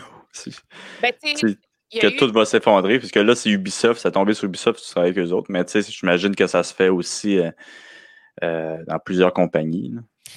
Il y a eu effectivement un domino effect là, dans la dernière semaine. Ça a commencé avec quelques personnes dans l'univers du jeu vidéo, sur Internet, de Twitch, des influenceurs, des YouTubers, puis ça a comme fait... Puis là, tu sais, à chaque jour, il y en a des nouveaux. C'est la troisième fois de mon vécu qu'il y a une grosse situation comme ça. Il y a eu le Gamergate en 2013-2014, je pense, qui était un moment vraiment difficile pour les femmes en jeux vidéo. Le Gamergate, c'est quoi, rapidement? Je sais que tu l'avais déjà... Ah, fuck! Non, mais raconter le Gamergate, ça, c'est compliqué. Je vais essayer de te le résumer en genre 15 secondes. OK, parfait. Le Gamergate, c'est une histoire de vengeance d'un couple qui, les deux, étaient dans le jeu vidéo. Puis pour se venger, il y a quelqu'un qui a dit, cette personne-là, cette journaliste-là, elle couche avec les développeurs. Ou non, cette créatrice de jeu-là accouche avec les journalistes pour avoir des bonnes critiques. Puis là, là, je m'en souviens. Là. C'est devenu une espèce de moment où, dans l'univers du jeu, il y a plein de personnes qui se sont cachées derrière l'intégrité journalistique pour dire « Go Gamergate », mais en fait, c'était un mouvement complètement misogyne où c'était juste les femmes qui étaient targetées et on détruisait les vies de ces femmes-là, on les menaçait de mort, il y a eu même des tentatives, puis il n'y a personne qui les a soutenues. Il n'y a personne qui a soutenu ces femmes-là, il y en avait qui craignaient pour leur vie, qui sont carrément... Ils étaient on the run pour des mois aux États-Unis, l'FBI, la police s'en foutait. Ça a été vraiment une catastrophe de situation. Donc, il y a eu le Gamergate. Mais la différence entre le Gamergate et les moments qu'on vit depuis quelques années, c'est que le Gamergate, personne voulait supporter les victimes. Et là, je pense que depuis quelques années, on est vraiment genre « go, on vous écoute ». Il y a eu Me Too, là aussi, qui était très dans le gaming aussi. OK, c'est ça, parce que tu dis qu'il y avait comme deux événements avant ça qui avaient fait ça. Oui, il y a le Gamergate, il y a eu le Me Too, que ça a eu des ripple effects sur le gaming aussi. Là, c'est vraiment le deuxième, c'est Me Too 2.0 là, qui est en train de passer, mais j'ai l'impression qu'il y a encore des bulles qui ne sont pas pétées. C'est comme ça a explosé un petit peu chez Ubi, ça a explosé énormément dans le streaming sur Twitch. Un peu YouTube. C'est quoi qui est arrivé sur le streaming sur Twitch? Il y a du monde qui a été banni ou... il y a des investigations en cours là, de certaines personnes qui se sont faites accuser. Même chose pour YouTube. Mais c'est surtout... il y a des gens quand même très importants dans l'univers du jeu vidéo qui se sont fait accuser soit de harcèlement ou d'agression sexuelle, ce qui fait que présentement, il y a beaucoup de... si vous avez vu le documentaire de Surviving R. Kelly, là, c'est un peu de ça ce qui se passe. Là. Il y a la moitié du monde sont comme « Ben moi, je vais le supporter jusqu'à la fin des temps. » Puis il y a l'autre version de « C'est un détracté sexuel. » Il n'y a plus de la place sur nos plateformes. Fait que, c'est un peu ça, mais pour chaque personne qui s'est dénoncée. Puis c'est vraiment... c'est parce que c'est ça, on est quand même une petite... On est une grosse communauté, mais à the top, on se connaît toutes parce qu'on a toutes commencé quand il n'y avait personne. Puis, tu sais, fait que c'est vraiment bizarre. C'est un peu une high school. Là. C'est un peu malsain, des fois. Écoute, je vais essayer de ne pas finir là-dessus. Là. Ah oui, c'est la première fois que j'en parle sans pleurer, je pense, depuis que j'en parle. Fait que, ouais. Mais t'en as-tu parlé beaucoup cette semaine de ça? Ou? Il y a eu la presse, puis le... Chris, là, sont venus te parler, par exemple. Hein, moi, mais j'avais dit non cette journée-là. J'étais trop occupée, puis c'est vraiment traumatisant à reparler des fois. C'est difficile. J'ai dit non aussi à 2-3 émissions de radio, mais hier, j'ai fait ma première émission de radio dessus. Mais j'en parle énormément sur les plateformes que moi j'ai, là, que ça soit... Okay. Mes podcasts, mes médias sociaux, tout ça. Là. Mais je parle jamais de ce qui m'est arrivé vraiment. J'ai pas vraiment le besoin. Tu sais, il y en a qui se sentent empowered. Moi, je me suis sentie empowered depuis toujours pour changer les choses. Je suis une féministe. I am for gender equality, for racial equality. Genre, ça fait des années que je me bats pour. Fait que j'ai pas l'impression de que c'est mon moment pour continuer à me battre. Je suis déjà dedans. Fait que c'est comme ça que je le vois. By the way, j'ai vu quelqu'un avec un t-shirt un jour avec You're either a feminist or an asshole. C'est vrai. Ça décrit bien rapidement. J'adore ça, mais c'est vrai. C'est toi que tu veux que les gender equality, parce que c'est pas à propos de female supremacy, c'est vraiment gender equality ou t'es un trou de cul. Ben ça, je pense, c'est aussi qu'est-ce que le monde. Des fois, il dit « Ah, non, je suis pas féministe. » Chris, c'est quoi, tu veux pas l'égalité des sexes? Ouais, ouais, je le veux, mais t'es féministe. Mais non.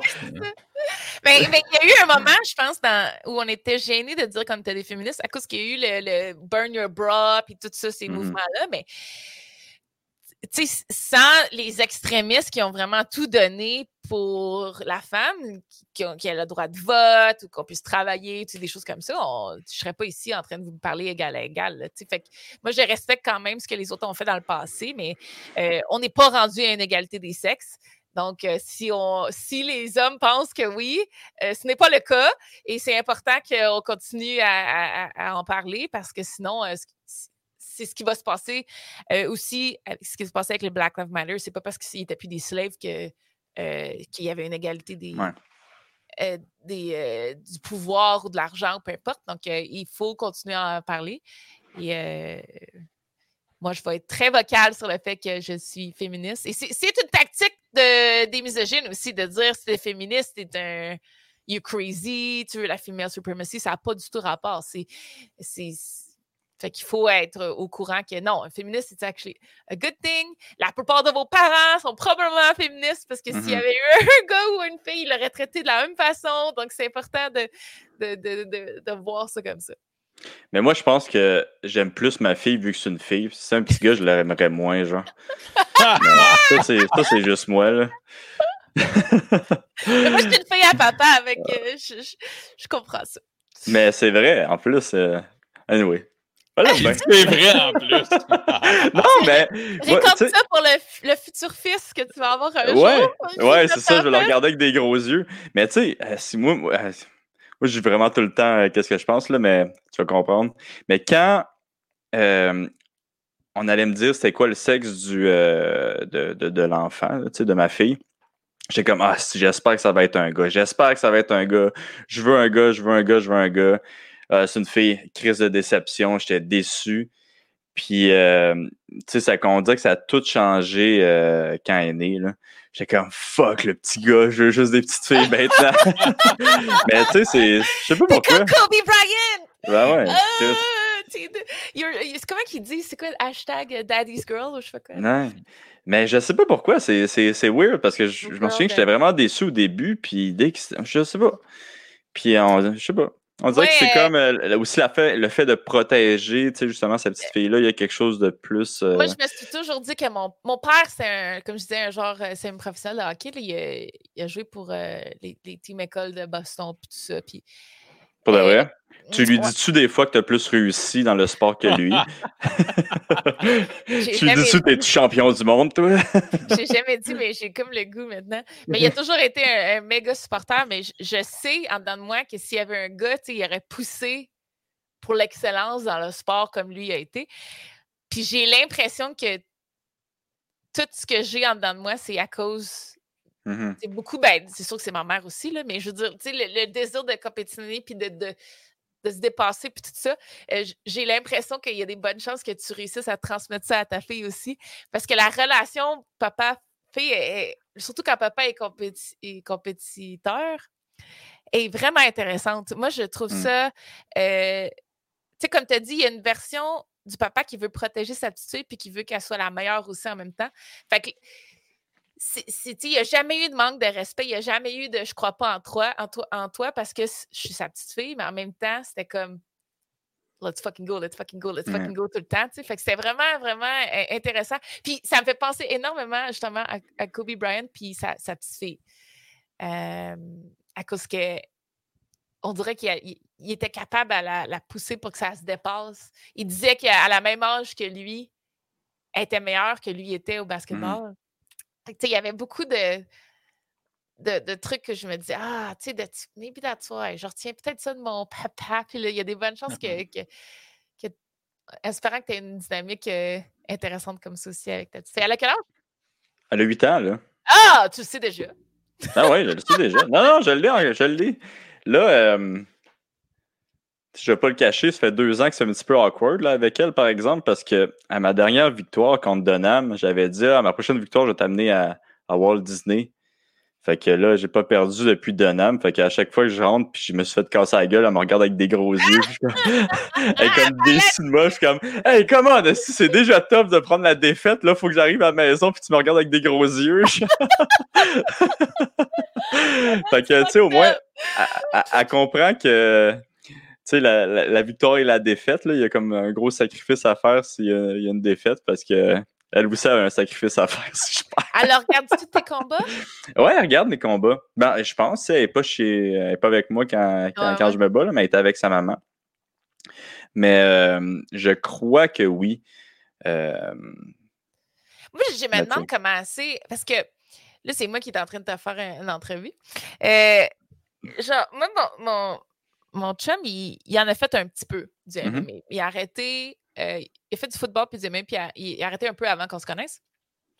Puis je me suis toujours dit, tu sais, je vois tellement de personnes à la télé qui supportent leur chum puis tout ça, ou leur femme même, puis des enfants. Je me dis, comment que tu te sens quand tu vois quelqu'un que t'aimes plus que tout au monde, mm-hmm, se faire frapper d'en face? J'apprécie le sport. Je suis capable de tout aimer du sport. J'aime vraiment pratiquement tout du MMA, sauf je me dis comment que je me sens... Tu sais, c'est comment être dans ces choses-là. Je pourrais jamais le vivre. Tu sais, ça doit être vraiment particulier, là. Même tes parents aussi, j'imagine, ça doit être spécial. Ouais. Non, c'est spécial. Puis tu sais, je prêchais pour ma paroisse, là, mais selon moi, le MMA puis la boxe, c'est les 2 sports les plus difficiles au monde à cause de ça. C'est que quand tu perds, tu perds pas, ok, tu vas te rattraper le lendemain, là. C'est que tu es humilié devant tout le monde, puis le monde qui t'aime, eux autres, ils ont peur pour toi, tu sais, fait que c'est vraiment, en tout cas, selon moi, c'est pour ça que c'est plus difficile que les autres sports, tu sais. Je pense qu'il y a vraiment un petit quelque chose de... En tout cas, moi, je me sens toujours humilié quand je perds. Puis, tu sais, après, mes parents viennent me dire « Ah, tu t'es bien battu, c'était un beau combat. » Puis, je sais que je leur ai fait peur. Puis, en plus, moi, ça m'insulte au plus haut point de me faire dire que c'était un beau combat que j'ai perdu, tu sais. Fait que c'est comme... Je trouve qu'il y a vraiment quelque chose de spécial aussi avec ce sport-là. Puis, c'est aussi ça qui le rend vraiment beau. C'est que les sacrifices que les combattants, ils font, je trouve qu'ils sont plus gros que dans les autres sports. Puis là, je vais me faire haïr à cause de ce que je dis, là. Mais c'est correct, est-ce que je peux me défendre? Mais en tout cas, ça, c'est mon point de vue, tu sais. Non, mais tu sais, la personne qui perd là, son match de tennis, là, il y a un lendemain, mm-hmm, il a perdu, mais il n'a pas le... Tu sais, si tu perds, tu te fais manhandler à MMA, là, c'est différent, je le comprends, ça n'a rien à voir, sauf que oui, tu peux être humilié de perdre dans n'importe quel sport, mm-hmm, mais tu n'as pas cet aspect-là. Cet aspect-là est unique à la boxe puis au MMA, je pense. Tu n'as pas un œil au beurre noir pendant potentiellement... 2 mois après, qui fait que chacun de tes posts social media, il va avoir un. Ben ouais. Puis tu sais, il y a aussi la pitié qui rentre dans ça. Il y a aussi la... tu sais, comme moi, ma fille, c'est vraiment stupide, là, c'est vraiment cave, là, mais tu sais, ma fille qui mon père, c'est le plus fort au monde, hein, finalement, peut-être pas. Tu sais, c'est juste des affaires vraiment stupides comme ça, mais qui est quand même... Tu sais, je trouve ça tough. À cause de ça, je le MMA. Puis je te dirais que c'est probablement la partie la plus difficile, en tout cas à mon sens, là, que juste perdre. Là, si c'était juste moi qui perdais, hein, quasiment calé dessus, tu sais. L'argent, même chose. Je m'en fous un peu. C'est vraiment tout le alentour de ça là, qui est pas le fun. C'est vraiment le fun d'en parler. Je me suis toujours demandé ça, puis j'adore ta réponse franche. Ouais, je suis un petit peu trop franc des fois. Non! Hey! Dernière question, OK? Puis là, excuse-moi, là, genre, on revient encore à un autre sujet avant, là, mais je me sentirais mal de... Ben non, je veux juste le savoir, là. Disons, les sports professionnels, le e-sport, le professionnel, comment les jeux sont choisis pour que ça devienne un sport, un e-sport professionnel? Pourquoi on choisit Counter-Strike? Pourquoi on choisit StarCraft? C'est-tu les compagnies qui mettent beaucoup d'argent derrière de ça? C'est-tu le monde qui décide? Fait que je te dirais que c'est un... Chaque e-sports qui devient populaire, c'est une compétition... C'est pas une compétition, c'est une... Un mix entre la compagnie qui care, qui met de l'argent dedans, et où le jeu est bon, et où la communauté joue énormément au jeu. Genre, c'est tellement, il y a tellement de monde qui joue que ça devient populaire. Je peux te donner des exemples de chaque, là, mais ce qu'il faut savoir, c'est qu'il y en a deux qui ne restent pas longtemps. Ça veut dire que si la compagnie met de l'argent dedans, mais que le jeu n'est pas bon, puis il n'y a pas beaucoup de monde qui joue, ben, il peut bien avoir un gros pic de joueurs pendant une année, mais après ça, ça va sûrement die down. Même chose, s'il y a plein de monde qui joue, mais le jeu est moyen, puis il n'y a pas beaucoup d'argent, ben, après quelques années, le monde va passer à d'autres choses. As-tu des exemples de ces deux-là, de ces deux affaires-là? Oui, ben, par exemple, compagnie qui met beaucoup d'argent, ben, il y avait... Mon Dieu, Unreal Tournament puis Quake, à un moment donné, ont sorti un mode de jeu qui s'appelait... Oh mon Dieu, c'était en 2004. Ça s'appelait... Fuck! C'était comme un add-on de Unreal Tournament. OK. Ou de Quake, je m'en souviens même plus. OK. Puis, ce jeu-là, il y avait un tournoi... Il y avait un World Tour de 1 million de $. Ah, Chris! Il y avait 20 personnes qui jouaient au jeu. Ah ouais? Fait qu'il y en avait une chance sur 20 de gagner. C'était pratique. Il y avait genre deux... C'est comme PFL, ça? Il y avait comme 2-3 serveurs mondiaux. Puis, tu sais, je veux dire, ils faisaient les World Tours. Ces joueurs-là, c'était des pros. Ils faisaient partie des plus grosses équipes. Fait qu'ils essayaient vraiment de rendre le jeu populaire. OK, c'est ça. Fait que ça pas populaire. Ça marchait pas parce que c'était... Ça prend une communauté. Puis tu peux pas juste acheter ta communauté, il faut que le monde care. Puis dans le sens inverse, je te dirais, pendant je sais pas combien de temps, combien de gens ont joué à FIFA, puis à NHL, puis à Madden, sans qu'il y ait aucune compétition, alors que c'est une copie de sport compétitif. Ouais. Si je vous check, là. Je veux dire, c'est pareil. Toi qui va voler mes jobs, là. Il fallait comprendre que ça prenait un désir de la compagnie de faire la compétition avec ça, puis aussi des modes un peu plus compétitifs pour les tournois, pouvoir faire des compétitions. Mais les jeux qui sont purs, extrêmement bons, compétitifs, la communauté se forme autour, puis l'argent vient ensuite, puis parce que ça devient juste, ça fait juste partie de l'écosystème, comme du Counter-Strike, comme du League of Legends, par exemple, comme du StarCraft. C'est important que le jeu soit juste purement bon. Fait que c'est une espèce d'écosystème extrêmement fragile, comme un trèfle à 4 feuilles. Puis des fois, il manque une feuille, puis ça c'est pas assez. Ça prend quand même quasiment toutes les feuilles pour que ça pogne. Puis même si moi je disais tout le temps, you can try, tu peux plan de faire un jeu e-sports, most likely you'll fail. Parce que tu peux pas plan. Genre, tu peux faire tout ce que tu peux pour que ça soit un jeu e-sports, mais in the end, ça prend ce perfect écosystème qui marche, puis qui est clos, puis... Parce que sinon, ça fait comme... Je sais pas si vous jouez à des jeux de cellulaire, là, mais il y a eu Clash of Clans là, qui a été très populaire et Clash Royale qui a été très populaire. Puis ils ont eu une scène e-sports. Je sais même pas s'il y en a encore une, mais très, très courte, où ils donnaient de l'argent aux teams pour qu'il y ait des pro-teams, puis on a believe là-dedans. Puis Clash of Clans? Ouais, Clash Royale, c'est comme la version... Il fallait pas que tu payes pour être bon à ce jeu-là.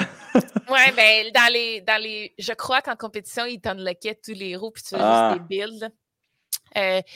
Donc, puis moi, j'ai écouté, là, sincèrement, des compétitions, puis j'ai trouvé ça le fun, mais c'est comme si, dès qu'ils ont pour l'argent, tout le monde est parti, parce que il faut que tu enrichisses ta communauté, il faut que tu travailles, tu peux pas juste mettre, genre, 6 mois dans l'e-sports puis dire, OK, we're out, ça a pas marché. Tu sais, c'est sûr que tu trouves d'argent au début, c'est sûr qu'il faut que tu tu travailles sur ton craft, tu travailles sur ta communauté. Mais il y a tellement de belles success stories qui ont commencé rough, qui sont devenues aujourd'hui des scènes compétitives enrichissantes, comme Rainbow Six présentement. Quand c'est sorti, la scène n'était pas full nice, il y avait plein de problèmes dans le jeu. Puis en 2020, ils ont leur pic de Concrete User, alors que le jeu est sorti depuis je sais pas combien d'années. Fait que je pense qu'il est sorti depuis 3-4 ans maintenant.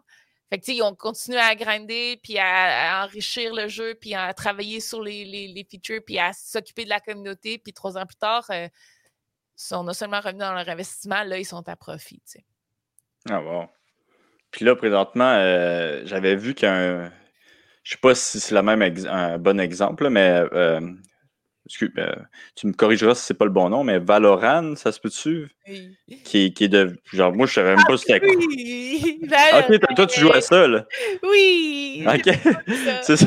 Ah, mais d'abord, je vais pas le battre mort. Là, si moi, je me disais, Chris, on dirait qu'il y a vraiment de l'argent derrière de ça, parce que c'est comme arrivé à un moment donné, puis tout le monde en parlait, là.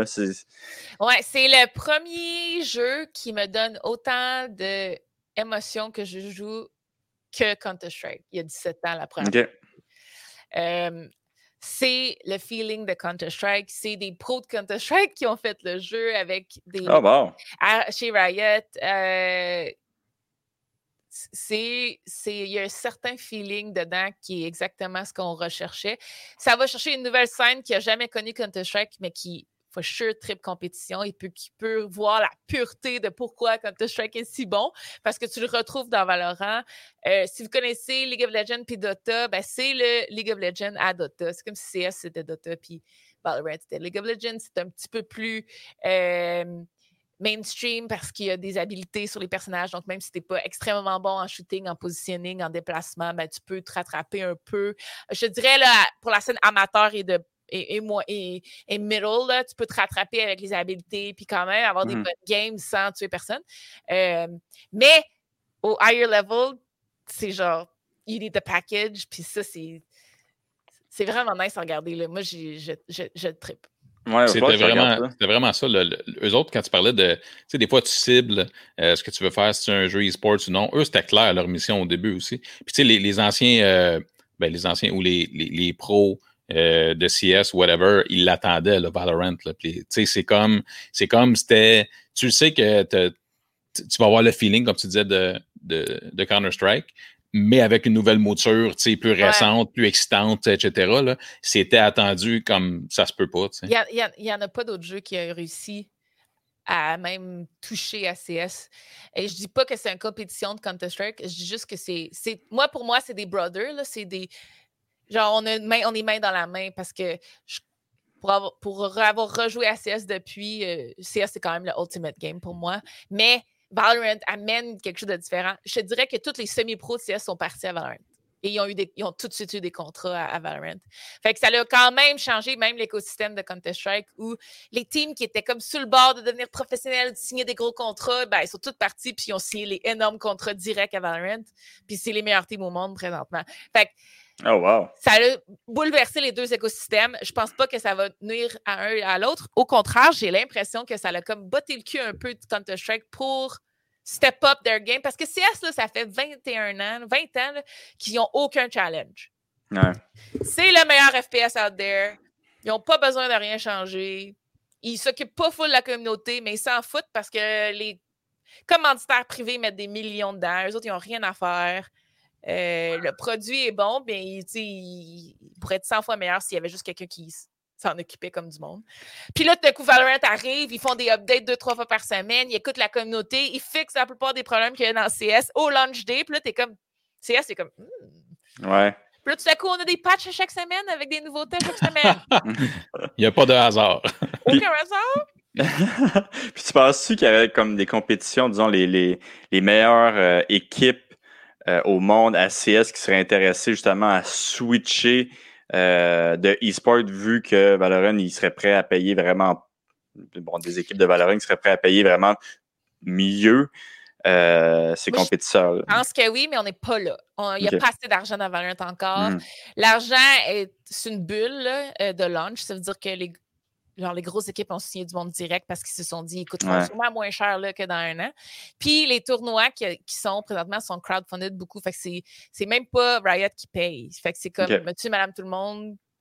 Comme nous, on en fait, là, on fait des tournois, mettons, à 2000$ par-ci, par-là, mais nous, on est comme dans des petits tournois, présentement, il y a des tournois à 10, 30, 20 000 à toutes les fins de semaine quasiment. Puis c'est tout le temps les mêmes personnes qui gagnent, mais bref. Fait qu'on est en train de les mettre dans leur poche beaucoup d'argent. Mais puis ça, ces tournois, je pense qu'ils vont se retirer quand les gros majors vont apparaître, parce que je vois pas pourquoi eux dépenseraient 40 000 quand ils vont tous se faire voler leurs joueurs, leurs vedettes et tout ça au gros tournoi. Mais donc, je te dirais que la bulle là est risquée. Puis si t'es déjà un top CS player, tu vas pas... tu vas pas aller à l'autre banc. Parce que t'es déjà assuré de 1,5 million à 1 million par année. Fait que t'as pas à toucher à Valorant qui est présentement... Je pense pas qu'il va y avoir un joueur qui va faire 1,5 million cette année. Okay. C'est encore un bébé, tu sais. OK. Hey, écoute, avant de finir ça, as-tu quelque chose... à plugger, quelque chose à promouvoir? Écoute, j'ai tout le temps 50 000 activités. Là. Ben, j'en ai parlé un peu tout à l'heure. Une fois par mois, on release une capsule qui s'appelle « Ma vie de pro » avec RDS, où je rencontre un joueur professionnel de jeux vidéo et on s'assit sur le divan puis on jase. Fait que ça, c'est le fun. Le but, c'est vraiment de parler de leur carrière, de montrer qu'au Québec, il n'y a pas juste Me Harvey, parce que malheureusement, c'est la seule qu'on connaît, mais... moi, je trouve ça important qu'on voit qu'il y en a plein, dans plein de jeux. Puis j'essaie de leur donner une plateforme. Je fais tellement de choses avec CLG. Là. Je fais un talk show à toutes les semaines. J'ai plein d'initiatives. Health and Wellness, YouTube series qu'on fait avec eux. J'ai aussi mon propre stream. Là, fait que... Venez me voir sur mon stream. C'est quoi ton stream? C'est twitch.tv Me Harvey ou meharvey.tv, là, peu importe ce que vous voulez. C'est-tu en français ou en anglais? Les deux. Fait que moi, je vais parler en anglais, mais c'est des questions en français, je réponds en français. Puis mes mods, ils parlent français puis anglais. Puis le chat, c'est bilingue. Puis on est bien correct avec ça. Je vais dire à ma fille d'aller voir ça parce qu'elle écoute beaucoup de stream là, présentement. Là, puis elle joue à Minecraft. Là, elle va voir des Français de France jouer à Minecraft, là. Moi, ma tête... Ils sont blancs, les Français, à Minecraft, je sais pas pourquoi. Si ma tête va exploser, si je regarde ça, puis j'ai genre le coup de péter le iPad. Mais elle aime ça, tabarouette, elle aime ça, puis... mais quand je lui ai dit que j'allais te recevoir, t'es comme « Ah ouais, elle fait ça dans la vie! » Là, je suis comme « Oh oh! » Ouais, moi, je pourrais être streameuse à temps plein, là, genre juste faire ça, mais... Tu sais, quand on parlait de motivation, là, des fois, là, il manque quelque chose. Ouais. C'est comme... Je sais pas comment je pourrais te faire comparer ça. Instagram, je sais pas. Non, je sais pas. J'essaie de comparer, mettons, toi qui fais du MMA versus la version streamer du MMA, mais je trouve pas vraiment... c'est moi qui fais des vidéos de technique, là. Ça serait ça. Genre, mettons, tu fais ça à temps plein... C'est comme si à un moment donné, il manque de challenge. Là. Fait que, tu sais, je pourrais faire ça à temps plein, mais... Tu sais, présentement, 2-3 heures, si j'ai réussi à faire ça par jour, je suis comme... That was a good streaming day! Ah, bah ouais, 2-3 heures, c'est quand même pas pire. C'est pas beaucoup pour un streamer. Là. Les streamers, c'est genre 6, 7, 8 heures minimum par jour. Bah ouais, c'est quand même intense, là. My God! Moi, je suis là avec mon 3 heures d'entraînement par jour, je suis comme... Hey, wouh! Ben là, toi, t'as une limite physique. Ben, je dirais qu'il y a une limite mentale aussi que les streamers ne respectent jamais. Mais moi, je suis définitivement en mode, je respecte ma limite. Quand je suis tannée, j'arrête. Alors que normalement, c'est comme, tu sais, les streamers, ils streament dans un horaire précis, mettons du 8 à 5. Ou, fait que c'est une job, là, mais moi, je suis pas cette humain-là. OK, man. Ben, on va te suivre. Puis, je vais aller te voir. Moi aussi, je vais aller te... Si tu vois un gars qui s'appelle Troll69, c'est moi, là. J'espère que c'est vrai, c'est trop drôle. C'est sûr qu'il est pris ce nom-là. Ah, c'est sûr. Attends, je vais aller juste on le check live. Troll69 sur Twitch. C'est clairement Oli. Troll69 existe. Ah, shit! Non, mais moi, j'en avais un Twitch. Je jouais à Hearthstone il y a genre... Ah ouais, je vois. Ouais. Mais j'étais tellement pourri, puis le monde était comme, t'es vraiment nul à chier, tu devrais juste continuer à te battre. Je suis comme, ouais, c'est un bon plan, ça, c'est un bon plan. Mais ouais, c'est ça. Que, non, mais durant le COVID, il y a plein de joueurs de hockey qui se sont bien streamés, puis de joueurs de basket, puis de joueurs de football. On est, nous autres, dans les Rangers, il y a un gars qui s'appelle Lemieux, il a parti sa chaîne, puis Brendan Lemieux, il stream du Fortnite avec nos pros, puis... Ah, wow! Ouais. Quand même cool, ça. Plein de choses de la WNBA aussi qui se sont bien streamés. Mais nous aussi, en MMA, on a beaucoup de joueurs, de combattants qui stream, là. Tu sais, il y a O'Malley, là, qui avait... Mighty Mouse. Mighty Mouse, qui est vraiment avant-gardiste. Lui, ça fait longtemps. Ça fait un bout, là. Ouais, je m'en souviens. Puis, tu sais, il a comme quitté l'UFC pour aller à One FC. Puis, je pense que c'est une des raisons pourquoi One FC veut le signer, c'est parce qu'ils veulent se faire une espèce de branche plus e-sport, là.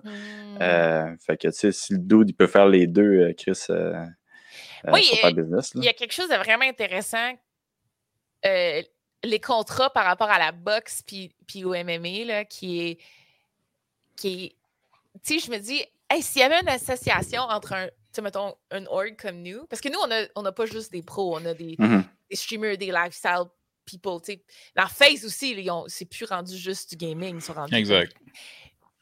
Je suis surprise qu'il n'y a pas plus de MMA people connected to org. Puis je me demande s'il n'y a pas une fear là, des organisations à cause que c'est un sport qui est quand même moderne et qui peut être parfois perçu violent. Mais tu sais, je me dis, les judo, c'est pareil, on a les mêmes problèmes. Mais c'est sûr qu'ils sont frileux parce que tu mélanges des jeunes avec de la violence. En voulant dire, c'est pas mon raisonnement à moi, là, mais tu sais, c'est qu'il y a des jeunes puis tu as des combattants qui se tapent sur la gueule. Et déjà que c'est la raison pour laquelle le mainstream du MMA grandit tranquillement, tu sais. Mais c'est un drôle de mix. C'est un peu comme le hockey junior. C'est des 16 à 20 ans. Tu peux pas faire un pot de hockey avec eux autres. C'est comme du gambling. Tu comprends? Là, il y a une zone qui est difficile, je pense. En tout cas, c'est mon point de vue, là. Mais... Il y a des pools de l'Auto-Québec dans les sports, en tout cas. Ouais. Il y a aussi des pools de MMA. Il y a un dude qui a parti ça. Fucking nice, ce pool-là. Ouais, c'est le meilleur pool au Québec, je te dirais. Le meilleur pool au Québec de MMA. Ouais. C'est cool. Tu veux-tu plus d'infos, Miss? Tu m'enverras ça dans mes DM. Hey, merci d'être venu. Vraiment, merci. 1h40 quand même. Moi, je t'ai dit 30 à 1h. Moi, j'aime ça les podcasts parce que justement, il n'y a pas de... Ah, il n'y a pas de... Pas de loi. Ouais. Si on se coupe la parole, on a le temps de revenir sur ce qu'on disait. Ouais. Alors que dans les entrevues, d'habitude, c'est ça va être un 5 minutes, puis... tu essaies de te dépêcher. Là. Il manque pas un beat, là, tu sais. Ouais. Puis tu veux plugger ton commanditaire en même temps que ci, en même temps que ça, puis là, ça devient genre pas mal marketing, là, alors que le c'est nice. Bonjour. Hey, merci beaucoup. Yes, merci beaucoup. Merci à la prochaine. Merci, là. Bye.